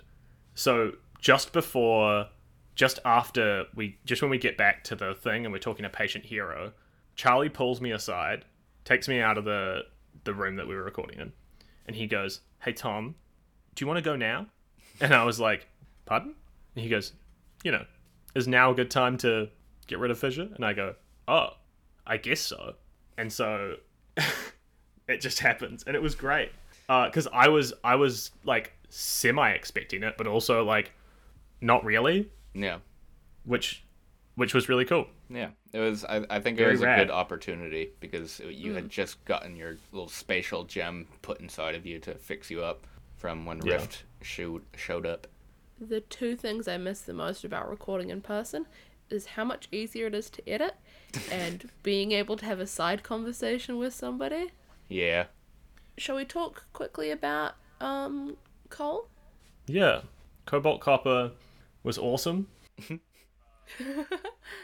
I think that like because I just wanted to play Cobalt for a while, but he, I didn't. Th- he wasn't my first thought that I thought of when I was like coming up with characters. And I also think he worked better as like a very short term character, like someone who would just show up and be very powerful and do a lot of cool stuff. And it was really fun to be an alien. So yeah, I kind of just was like excited about it. Uh, everyone called him Cole because Lucy thought that Cobalt was spelt with an L. At the It is spelled with an L, but Oh. not at. Yeah. not the right place. It's not I Cobalt. mean, it's so great that everyone went along with it. And it was it was Yeah. a great intro for him figuring uh, time shit. and it it was also great because it meant century, that I could I could figure out like all of the powers that he would have and how he would like work within the world um pretty quickly. He is kind of like too strong. like he doesn't Yeah, he was- like he had he had a what was his weakness? Was his weakness Magnets. magnets? Yeah. Yeah. So he wasn't he had a weakness which was pretty easy to like manipulate, but aside from that he wasn't like a weak character. His main weakness was like lack of charisma and understanding of human things. Yeah. He kind of had the the Superman thing going on where everybody for some reason has access to kryptonite as easily as they would magnets. But like Superman's still power a powerhouse on his own. Yeah. So And it meant I could save Wade, which Charlie was pissed about. Ruined his whole life. yeah, I wasn't I wasn't pissed, but I wasn't prepared to get Wade out that early.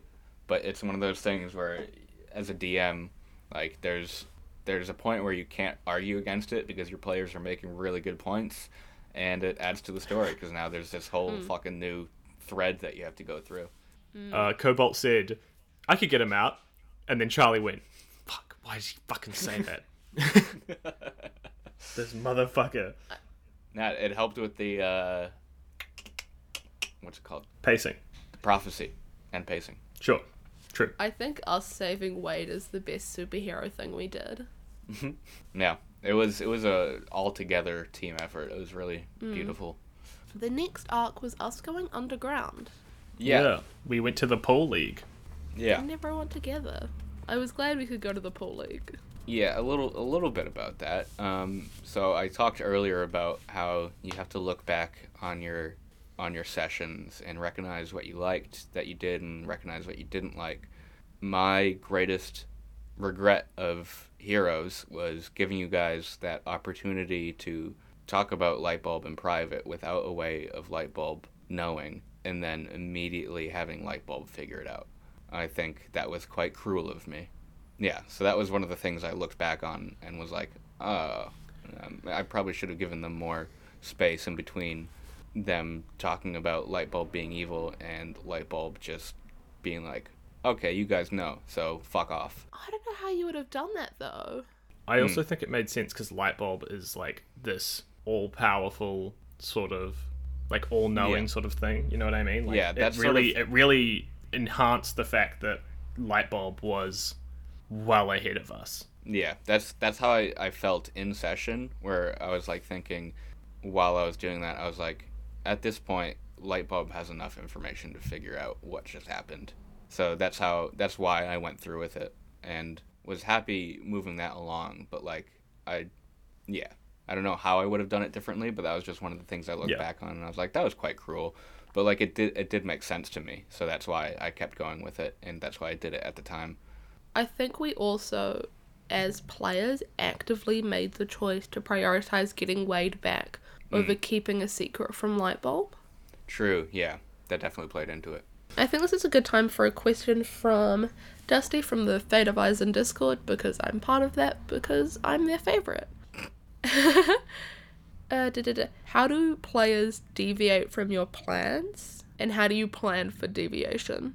Which kind I- of goes well with the question from Twitter that we had from I shot Twitter. Um, sorry. From I hate I hate this. Yes. Um, which was how tightly planned do you usually go in writing, which we've kind of talked about already. Yeah. Yeah. Um, but I'll, I- I'll take this one first. When I started DMing, I planned, um, I would plan out the adventure just sort of step by step. You fight this guy, he tells you information about the the next villain. That villain, you go and find them through a series of clues, all that, and it didn't work. Uh, there was a lot of times where I was just lost because humans don't do exactly what you think they will. So my planning method has changed to um, still planning. Basically, you you plan for the calamities, you plan for conflict, and then you you can sort of have a think about what the results will be on either side of this conflict. But it's most important to plan, in my mind, for the conflict that the heroes are going to be going against, and then it's up to them how they solve that conflict. For example, the time loop. I I planned that the conflict is this time loop. Um, I planned a few things around it. I knew that um, Star Jockey would figure out, hey, this is a great time to talk about Lightbulb. I planned that it's the time loop itself is based around Century Man gaining powers in a new universe, and then I left it up to you guys to do what you wanted with it, and that ended up with Wade being freed, Mm. which you know I couldn't have planned for that. That's that's what happened, and then Mm. we go forward from there. So I guess my advice is plan the specific conflicts and then ride off of that. if you're finding as a DM your players aren't going with the story, it's because their characters wouldn't. I feel like is a big one.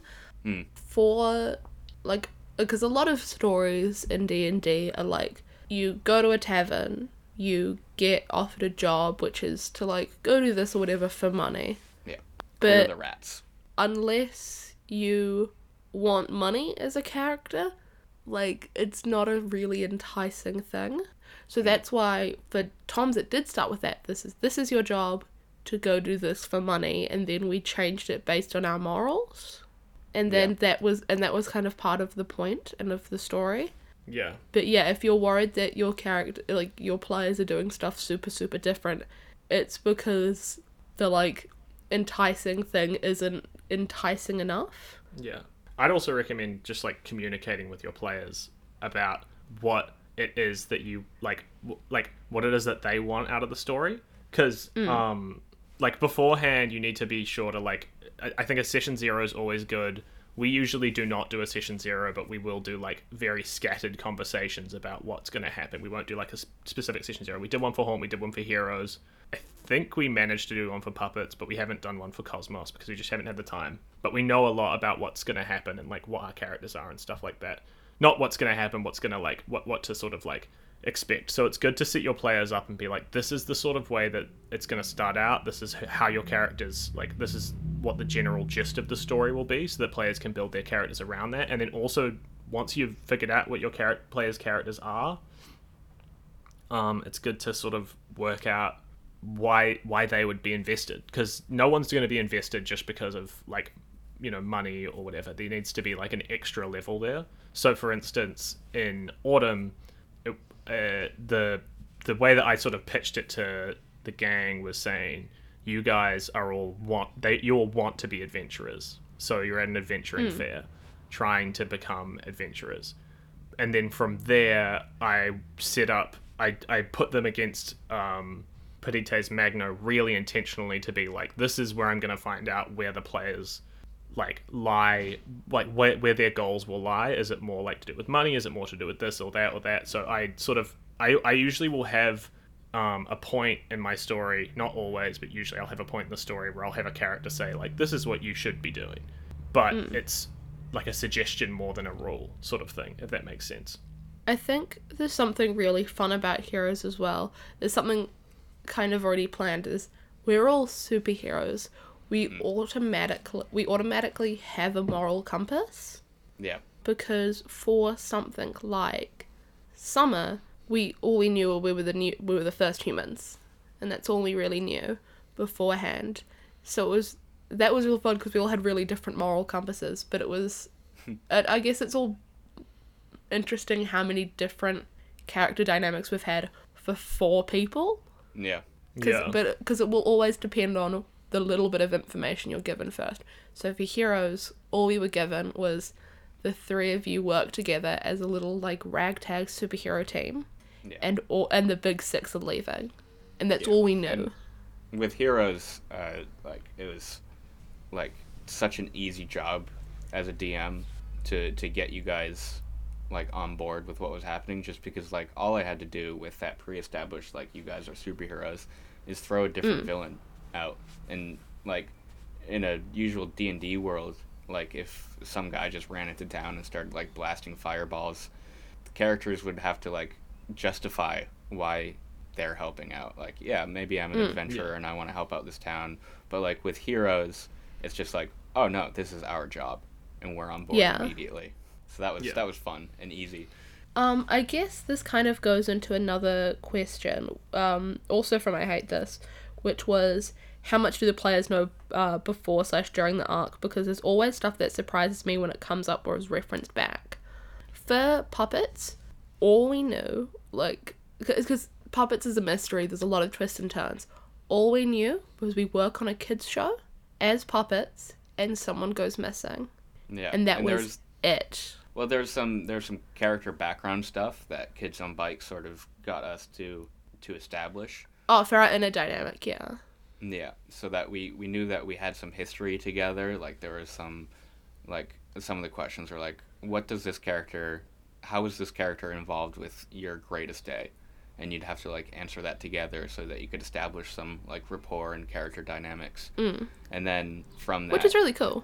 yeah, it, it builds off of that. So like when I when I plan with characters when I'm DMing, I I ask them like what their character's goal is, like what they're kind of about, and like sort of background history, so that they will know things about the world, about like its history, about the the people that are in there, and those a lot of them become secrets, like the their history with a specific character, and you can like pull that out, but they never know what's going to happen. So they know what they want to do, but they don't know what will occur.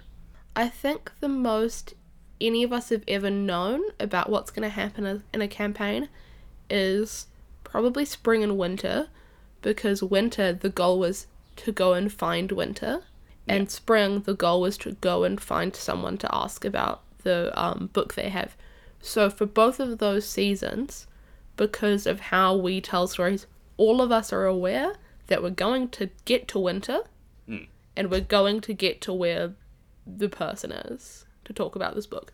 But that's but we don't know how any of that works. We just know the destination, Yeah.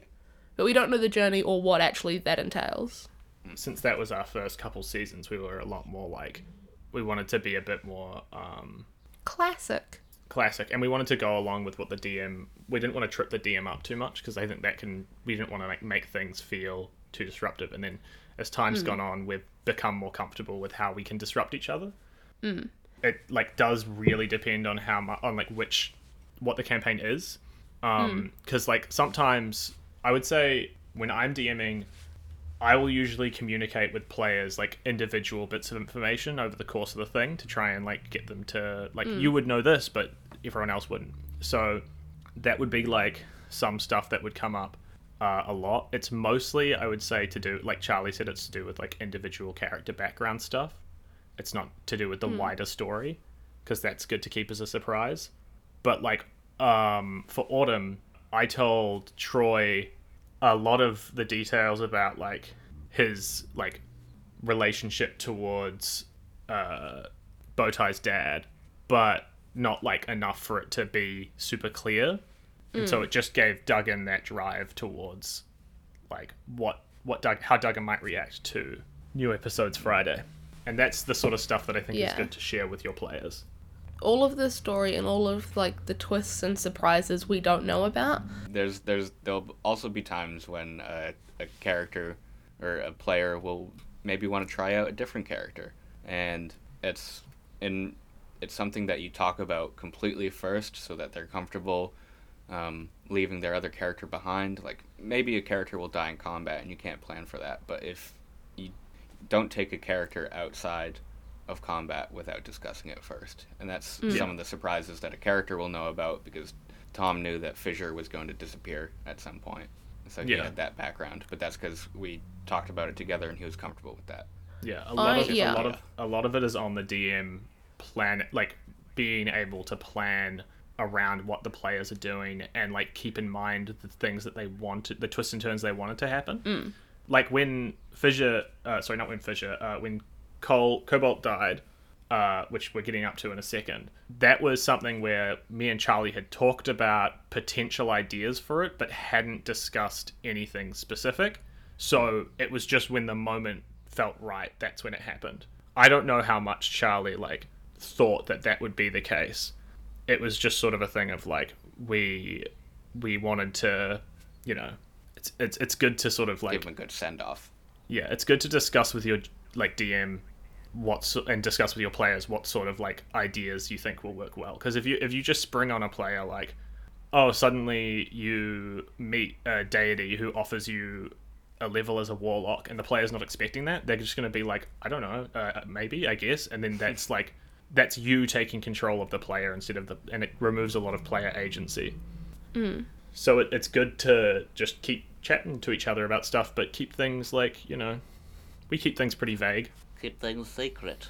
Yeah, I love being surprised in uh, D&D and stuff, which is very convenient because it's very easy to do. I'm awful. I'm awful at keeping secrets between the the four of us. Like I will, I will always. If I have a cool character idea, character thing idea, I'll tell Charlie about. I'll tell Lucy about. I'll tell Troy about it. Each of them individually, and I'll be like, I shouldn't be telling you this because it's like kind of special to this, but like I- this cool idea. Um, because I'm a psychopath and I can't keep secrets. Probably an ADHD thing. I had a similar thing the other day where I just wanted to tell everybody and show everybody about this really cute photo of Orinoco. That's my equivalent. Um, so we went underground. Beefquake's Lost We Days. the- um, great name for an episode. So true. and we yeah we're, we're planning our uprising to fight back and stuff this was all so odd because it's really hard to come up with a plan in d&d Mm. like to be like generally this is kind of we know we want to get into the filament. These are some of the things we can do but because it's a game of imagination it's a little hard when you don't have things in front of you to like work off. It's like if i if it's like if i told you to solve an escape room but i didn't tell you what the room was. Yeah.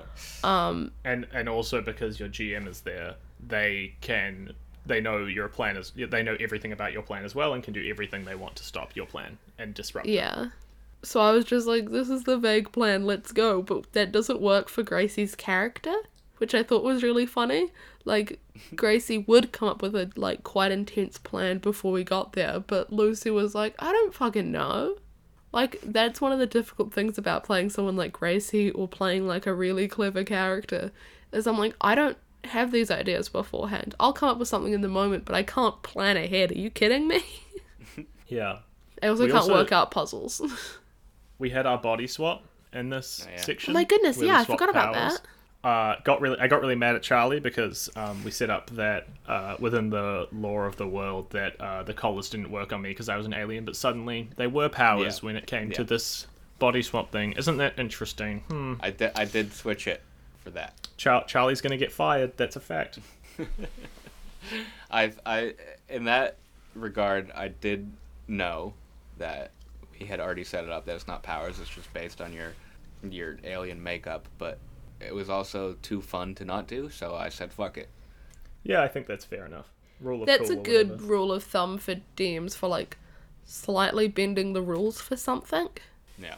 If it is going to have your players have more fun, yes, bend the rules.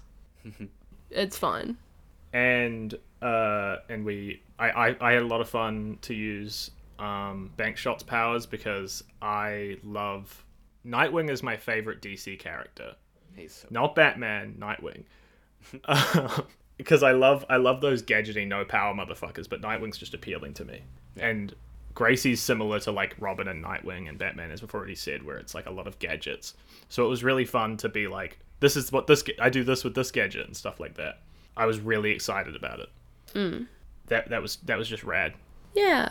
And then we took back the filament. Well, you just skipped like the entire everything. yeah. You had a you had a scuffle with Red Mantis where you were like quipping at each other. guys, That guys, was fun. guys, we skipped the fact that Cobalt died. and then Fissure came back. There's there's like s- there's eight episodes between Freaky Friday Fuck and us taking back the filament. It was a long Um, Just- season. Really quickly with Freaky Friday Fuck, this was the beginning of me being like, wait, we can name our episodes anything? Because I, there was early on, I wanted to name um, some of the titles like something fuck. Shitty Little Maths Nerd, I think, was something I wanted to do for a title, but I didn't feel comfortable doing it. I'm really glad I've branched out on titles, and I'm like, ah, whatever, I don't give a shit. This is Yeah, only a 'cause it- hobby. I don't care. In winter, I was like, we we should name this one "Welcome to the Box, Motherfuckers," and we settled on Yeah. Mother Frosters. yeah, I didn't we're let still you. early. I'm, I want to talk quickly about Cobalt's death and how he how that was really cool uh, for me because it was going to be Star Jockey's big sacrifice play. Yeah. But that was like in that moment, I was like, "Oh shit, this is perfect." I was like, "Why? Why wouldn't Cobalt do it?" Because Cobalt can tell everyone that he'll survive, but also, or they'll survive. Sorry, but also Cobalt Copper was like trying to find humanity throughout the entire thing, trying to be like more mm. human. And so, mm. what's more human than dying? Yeah. So and you you made Cobalt like in because of that part of the overarching prophecy as well, stars exploding. it was great, hmm. and and it let me bring Fissure back. Yeah. with my moment of truth. Fuck This was like when we were when we were recording this, me and Lucy were constantly talking about how much fun this was and how like excited we were because it hmm. was so rad to do all of these cool superhero things back to back. Yeah. I really didn't let up for a while and new shit.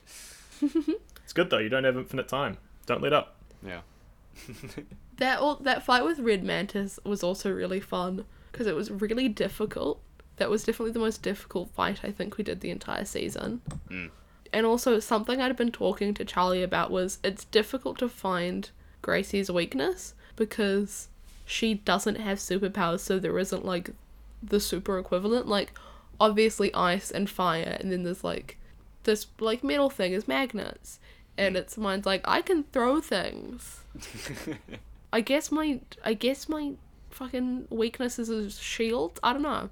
But it was Charlie found the thing which was the weakness that like a lot of my characters have was like the moral thing. You're like, okay, your weakness is your friends. The weakness is that you that is your priority and I'm like, that's that works, that's good. You've got me. Gracie's a reverse anime character. I really liked the um I really liked the the big fight with Red Mantis, but I do think for me my favorite fight was against Rift in the filament. That was such a fun fight. Getting to fight the six was really cool. Like I, I think yeah. the the e- the like final moments right where we're like in the filament and we're fighting the six and then we have these reveals and that's all so dope because it like it shows a strong point of all of our characters and then we also get to like sort of reveal the plot details that have been building up like all of this stuff with um trick shot and the magic and stuff like that all culminated right there and it was really good and then we blew it all up and i know charlie was Yeah, disappointed kinda- that lightbulb didn't fight yeah. but I think it was better that way because he was always more of a brain guy. Yeah, absolutely. I think it works. And I, uh, part of that fight with the six was me trying to show that, like, you know, fighting them head on, you're probably not going to win. They've been doing this so much longer than you. Hmm. But you can get around it with, like, the other stuff you've been learning throughout the, the journey, like the information you have, the way you talk to people, the the morals and the reality of the world kind of stuff. And that's k- kind of how you got through it. Hmm. I still brag to people about the thing I said to my dad. Hmm. That's really cool. I, I think I think that's my favorite thing I've ever said in D and D. My favorite D and D Powerful. moment is is just like because because it's like it's really hard when you're playing a tabletop because it's improv to make emotional moments feel like actually emotional or to mm. Mm. be serious in any moment because you're what you like anytime you do it if you fuck it up it just becomes like a joke and then you're worried about that happening you know? And so you mm. really have to like choose your battles. And i think that that was that that felt so good because it was like it just made sense for fissure to say that to rift. Yeah, absolutely. like I th- I think also that's really good because the one of my favorite things about doing season quest is we all take this quite seriously. Like genuinely, we only do this as a hobby. We do this because it's we all enjoy doing this, yeah.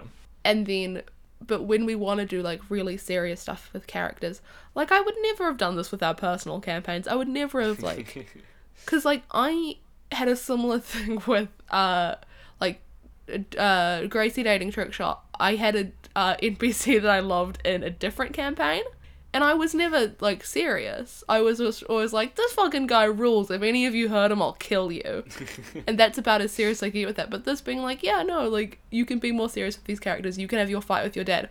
We'll all listen to you and do this seriously because it's more fun storytelling. Yeah, fuck Yeah. It's really nice that we can just like earnestly do this and like we're not like making fun of each other or anything. it's just fun. Yeah, I think we started setting that up around even like winter with um with like uh Thorkel and Thorfinn. Thorfinn, which was Yeah. like Yeah. I I I tried to do that sort of like because when we when we play D and D with all our friends, it's not necessarily the same as when we play Season Quest, where it's like story Not at all. focused. It's a lot more chill and stuff Silly. like that. But I've always tried to do stuff like that. I remember like my first character I played with Charlie's campaign. I, I was playing Garfield, and he Yeah, that's how serious we took that other campaign. he had this like thing where uh, he was like really confident, cocky, and stuff like that. And he was just a fun character.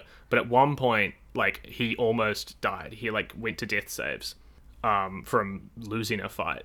And I wanted to make him sort of like have a moment where he like have an arc, a mini arc where he was not confident, didn't want to fight anymore, and he was like scared. But because we're playing with friends, that can't it didn't work. Everyone it, it just had to get dragged out of that. And I think in Season Quest, I would have that opportunity to be able to do something like that. Yeah. Um, Yeah. I think, Charlie, with Heroes, you did something with Trickshot that I think is so cool, and I've never really thought about it until now. You gave her, like, he lived his own personal campaign. yeah. Like, he. he was on a journey. he he had his own arc of like joined a team, fought villains, um, got dragged on a mini adventure with his friend, uh, got hurt in a big fight, got some magic, like super cool magic powers, um, got dragged again by this friend, and then like it was in the big final fight, and then joined the six. Like that's an entire fucking arc for an NPC, which I think's really cool.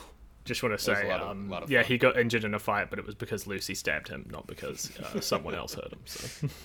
He got in- injured in a fight, and we don't have to say anything else. It was the same with Star Jockey. Star Jockey had a whole arc too. He was a um, asshole who, uh, like, kind of like a douchebag who we didn't get along Yeah, he with, and then started out douchebaggy. and then So did Trickshot. uh, he he communicated with Fissure, and like both of them started to realize that there might be more going on. So he started to get invested and like started helping us out more. And then he gave up his armor and had to become just like a guy in a chair, which is like I think was really cool. Like that that was a really cool little arc for him. Yeah. It was a lot He of was a grown-up, uh, but- these but- side characters through that sort of shit. He learnt from us. Absolutely. Sometimes I think the kids are the ones that are teaching me. Do we have anything more to say about Heroes? Um, I wish that I had given Civilian more time to talk to y'all. Uh, That was one of my other regrets. But yeah, maybe maybe uh, maybe when we do like a A spin-off. it called? A spin-off. We can have Civilian in there more because he's he's one of my favorite concepts that I've I've done that I just like haven't given myself time to explore his power set or his character or anything. I love that we get to do an epilogue at the end because that's not what TTRPGs usually are. like maybe if you finish a campaign, you like there's, there's an end of a story, but we give like we I don't know we round out the story quite well, which I really like closure. doing. Which it, it wasn't like a question, but I wa- I was I was talking to Dusty about this like not having a character because we're looking at this uh like asking a bunch of questions about TTRPGs and it's like what characters do you currently have and what are they going through and I was like I don't have any characters at the second because we just finished puppets we haven't started Cosmos we typically do one shots and we've had to stop our personal campaign because Charlie doesn't live in the same city as us anymore The bastard. but it, it having epilogues makes it easier to stop playing characters Yeah, Yeah. absolutely. because yeah, I love playing Gracie and Bowtie and Bungo and everybody, but f- having this is what they carried on to do is really nice. It's also great because it means that you can like finish their arcs that you couldn't you didn't have time for in the actual thing. Like I didn't have time or it wouldn't have really worked with the way that we were running the system. I wouldn't have had time to make Fissure start doing this like fireman thing where he like just goes and saves people. Uh, so it's good to have the epilogue so I can say like this is what Fissure starts doing. And you can also have like these really somber moments like when uh, with uh, Troy going and dropping off uh, Cobalt's rock on his planet. That was really Yeah. great. Like that's something that you can only like. It's something that we get from the epilogues really well. Yeah. Oh yeah, So, yeah. we did uh, we did a cool little kind of Zuko thing where it was like, "Mom's still alive. We have to go find her." Yeah. With Troy. Which is going to be Um, the Christmas Tom, you had a spin-off. quiz. I do have a question. Uh, it's kind of it might be kind of a repeat, so feel free to cut it, Lucy. Um, but the question is, how do you guys uh, make characters, and is it a very collaborative process? Generally, it's not collaborative. We Yeah. will all have our own individual characters, and then together we'll come up with how we know each other in some way. That's usually, again, influenced by the DM being like, this is the very beginning of the story. Um, like, so for puppets and heroes, we all knew each other because we had already been working together. But then for something like Cosmos that we're doing, is it's we can kind of pick how much we know each other or for um spring we didn't really know like you guys didn't really know each other Yeah. Yeah, I'd say that like one thing that we've actively started trying to do is sort of build the history with characters and think about dynamics before we play, so that we don't get like situations where one player gets like sort of shunted. Because in summer, Charlie and I, Char- my character was like this regal royal guy, and Charlie was um, the uh, the like vizier who was trying to manipulate me and stuff like that, which meant that our characters meshed really well together and like they had a really clear path, but that meant that um, Aurelia didn't necessarily fit as well into the dynamic, which led to points where uh, Aurelia would get like pushed aside a little bit, which isn't like good, especially when Yeah. you're trying to do stuff like that. So that's something that we've I- actively tried to do since then is figure out connections beforehand, at least like basic ones. Mm, that was also a specific situation of your guys' characters meshed well meshed real well but also you both had characters that wouldn't like aurelia True. Yeah. you Yeah. both had characters that wouldn't want to listen to the voice of like reason or like a s- super strong moral compass because it didn't benefit your characters and that didn't really matter Yeah. Yeah. I think it's really good to discuss as players with each other how your characters will mesh and making sure that they'll get along. Yeah. Because if, Yeah, if you if you get a situation where one player is dominating the room or one player just doesn't fit the scenario at all, like let's say that we were doing, uh, let's say for Cosmos, no let's let's stick with heroes one of us was an anti-hero Yeah, exactly. That it, it would it would really fuck everything up because then like they immediately would just go against everything that the group does. So I think it's good to Yeah. make sure that as a group you can at least like be looking forward to the same goal or able to get along as characters and people. yeah So that's that's what we try to do. And with Yeah. Cosmos especially, we've done a lot of like talk about like how we fit into each other's backgrounds and like what yeah uh, so that that's I'm pretty excited for that. Mm. And for me, going about making a character, there's three methods. One of them is build. And this is usually specific to D and D. Is I I think about like class and race and like how I would play it. So like for Cosmos right now, I I'm definitely doing it build centric because it's a it's a class I really haven't played before. And then there's name, and I think for that one, haunt was pretty like name centric. Like I thought of the name first, and then saw uh, drunken monk, and then all that. So it, I got Zinc Doctor Menace 2, Raptor's Revenge first, and then built the character off of that. And then uh, the last one is the one I usually do is concept, and like uh, you sort of build the the character's history and story first, like what you want to do within the DM's world that they've presented to you and how you slot into that. I think usually concept is the way to go, but basing a character off of its name, very fun. Basing a character off its build can be frustrating for other people because you make a character that is specific to battle, especially for D and D, and then you forget to fill in history and character and stuff like that. So maybe a mixture of all three is the best way to go. I don't know. I mean that that's kind of what you're doing with this character is is you've got a definite like idea for your background, backstory, and concept Yeah. and stuff like that, and then the classes is all around that. I usually Yeah. my process, like I said earlier, I will make characters months in advance. Like I'll have an idea, and I I kind of I'll do a similar thing where I'll think about. My first thought is usually which uh, which class I want to play if I'm playing D and D, and then I'll think of a character around that, and I'll usually try and build them with like specific goals in mind outside of the main quest, um, which can fluctuate uh, depending on what other people's characters are. Like for Cosmos, my, I had a character in mind. He was very specific to this thing, and then I talked to Charlie and Lucy about their characters, and that's completely changed. Like a lot of the details, but the core idea is still the same. Like with Yeah. um, what what he's after. So that's that's how I like to think about it. I always like to have something um, pushing me through, be it like Yeah. in in winter it was Thorfinn, in in Heroes it was my dad, in Haunt it was like the concept of just hunting monsters, which is very normal to D and D, uh, but not normal to Haunt specifically. So yeah, that that was sort of how I that's how I like to build a character is like think about their Yeah. goals and like what they want.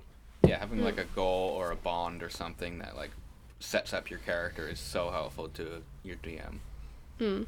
Mine is always finding a starting point, which is such a weird thing to say because obviously there's always a starting point. But sometimes it'll be a concept like Gracie was the eight ball, Yeah. or uh, Bowtie Friday, which was his name. Entirely, he's based on his name, as Charlie said. It's really fun to do that. Yeah. I think I'm really, really excited for Cosmos because Troy's question to us was really good, which was if you were on a ship, what would your role be? Mm. And so I'm gonna be a chef, and I'm entirely basing everything around being this chef. Spoilers. And that's a that's a really good. It's fine. That's episode one stuff. You guys will hear that next week. Probably. It depends how sick Troy is. Um, it's yeah. It all being based like I like finding a starting concept, just because it makes it so much easier to come up with anything else. Because I really struggle to like write a wizard or anything. Even though I'm like, cool, I like these spells and stuff, but it's like I have no idea what I want to do in the world, you know Yeah. and you can't come up with that until you have a basic concept and that's yeah i guess that's my character creation Uh, Char- Lucy and I also like to create uh, siblings, so. Yeah for our we we make siblings and we always have a name joke. So our last name was water for one season so we were chug and jug. One season. and our brother rug. Yeah, and we're also for the upcoming one we're uh, the like heir the heirs of Taco Bell, so we're our last name is Bell. Okay, I didn't know that.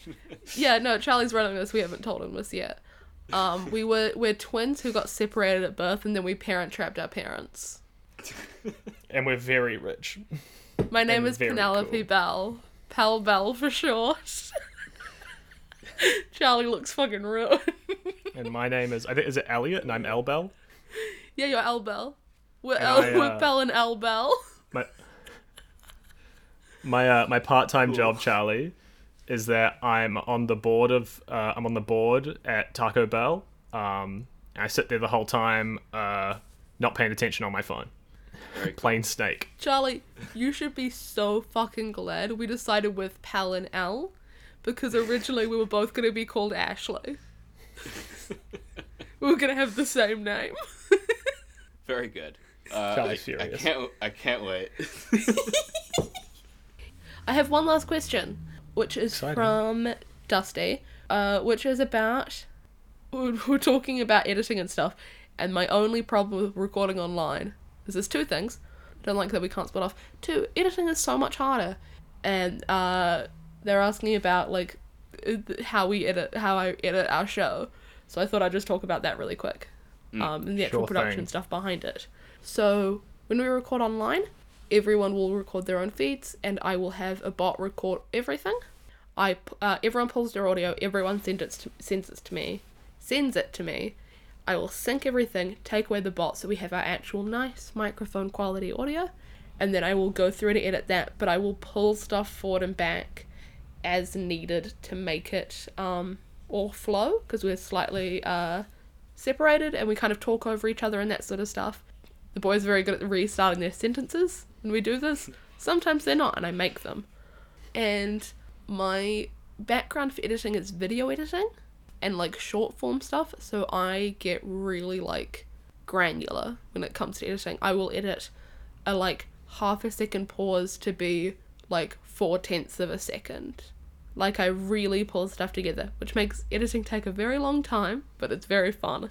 And yeah, that's how it kind of sounds quite slick and conversational is I take out all of the ums and ahs because we all um and ah a lot, and although not all of them, and I will like stitch together two sessions. That's like honestly, that's my fucking pride and joy. I also want to say yeah, that Lucy's Tom- a champion who edits Yeah. whole episodes in like, you know, by Wednesday, so that I can ha- I can sound edit it on Thursday, which is crazy because sound editing takes me like no time at all compared to how long it takes Lucy to actually edit. So Lucy could realistically send it to me Thursday night, 9 p.m. and be like, "Can you do it now?" And I'd go, "Yeah, I guess so." And I I- could get yeah, it done my- before Friday. Honestly, I felt bad sending it to you yesterday because my goal is to have it done on Tuesday night, but my cough came back because I had COVID last week. Oh, my cough came back quite badly. um, And the only So- time I've edited was during Ah because I want I like music and sound effects in my art. I've never listened back to art. I feel like I should. it's good. It's good. Lucy, I'm Lucy. who's the biggest pauser? Oh, it's definitely between you and Tom. Mm. I'm gonna. It's okay. It's usually whoever's DMing actually, True. because they have to pause and think about what they want to do next. You make us sound so smart. Uh, so and Tom will pause for quite a long time, and he also restarts his sentences a lot when he's DMing. Charlie, you pause all of the time. I think I'm just thinking about Tom because I'm editing what he's DMing currently. I mean, I say Um, like far too much in Puppets. it's actually insane. I was listening back to Puppets, uh, like the fucking hell. When I was listening to episode 11 or 12, I can't remember which one, there's a point where I say, it's like, you like, there's like this, um, there's like this, and I say it like that, and I sound like a fucking idiot because I'm trying to communicate my point, but I say like every second word and um and i between every word. It's because like, fucking hell when I'm DMing, I'm trying to make it as undersp- understandable as possible to players, which inevitably leads to my brain lagging because I'm trying to think about how you guys would be thinking about it. Yeah. And like and um are such easy bridge words Yeah. that you don't notice when you're saying them. I pull a lot of that, but sometimes it's really hard because, especially for Tom, because you can talk quite quickly when you like realize exactly what you want to say. So it's hard Yeah. to pull out some of them. For I've sure. been trying to But also, separate my ums recently. yeah, I was gonna say Charlie's number one thing is he will go, um, anyway, da da da, and it's just it's quite impressive. I think that's everything. Yeah. Yeah. Oh, just the final thing of the production. Troy is the final bastion of production who will upload the episodes and do the title and the descriptions and stuff like that, and then that all goes online. Charlie is the only one who does absolutely nothing and sits on his bum bum all day, farting and drinking his uh, tea. I'm a lazy little boy. I don't want to do work. I'm just here for the sillies. Um, oh, one last thing that Dusty asked me about was starting a show. The number one thing is just to make something. Hmm. But the most important thing I think we've ever done for Season Quest is we did a pilot. Yeah. We recorded for about three hours, and I didn't even edit all of it. Edit all of it. I just went through and I edited the first probably fifteen minutes of it, and then I listened to some more of it, and I made notes of all the things we need to do differently, like etiquette and how to make the sound quality better, and if we're happy with like the material and how our characters interact, and we changed all of that before we started recording proper, and that's really important for something like a D&D podcast because ours is narrative And if we fucked all of that up on the first episode of Winter, not only would people not really want to listen to Season Quest, people wouldn't want to listen to that episode or those first two episodes, and the entire session feels lost. Yeah. Um, so yeah, do a pilot. That's the number one thing to do, and find people you want to do it with. yeah. Don't make because we our just- mistake. You're a bitch. Hey, thank you for listening to Season Quest. That's it. That's how I'm gonna end this. Fuck you. I've been Lucy. I've been Charlie. I've been Tom, and I've been Troy. These people are my friends, and I actually love them. Goodbye. Bye.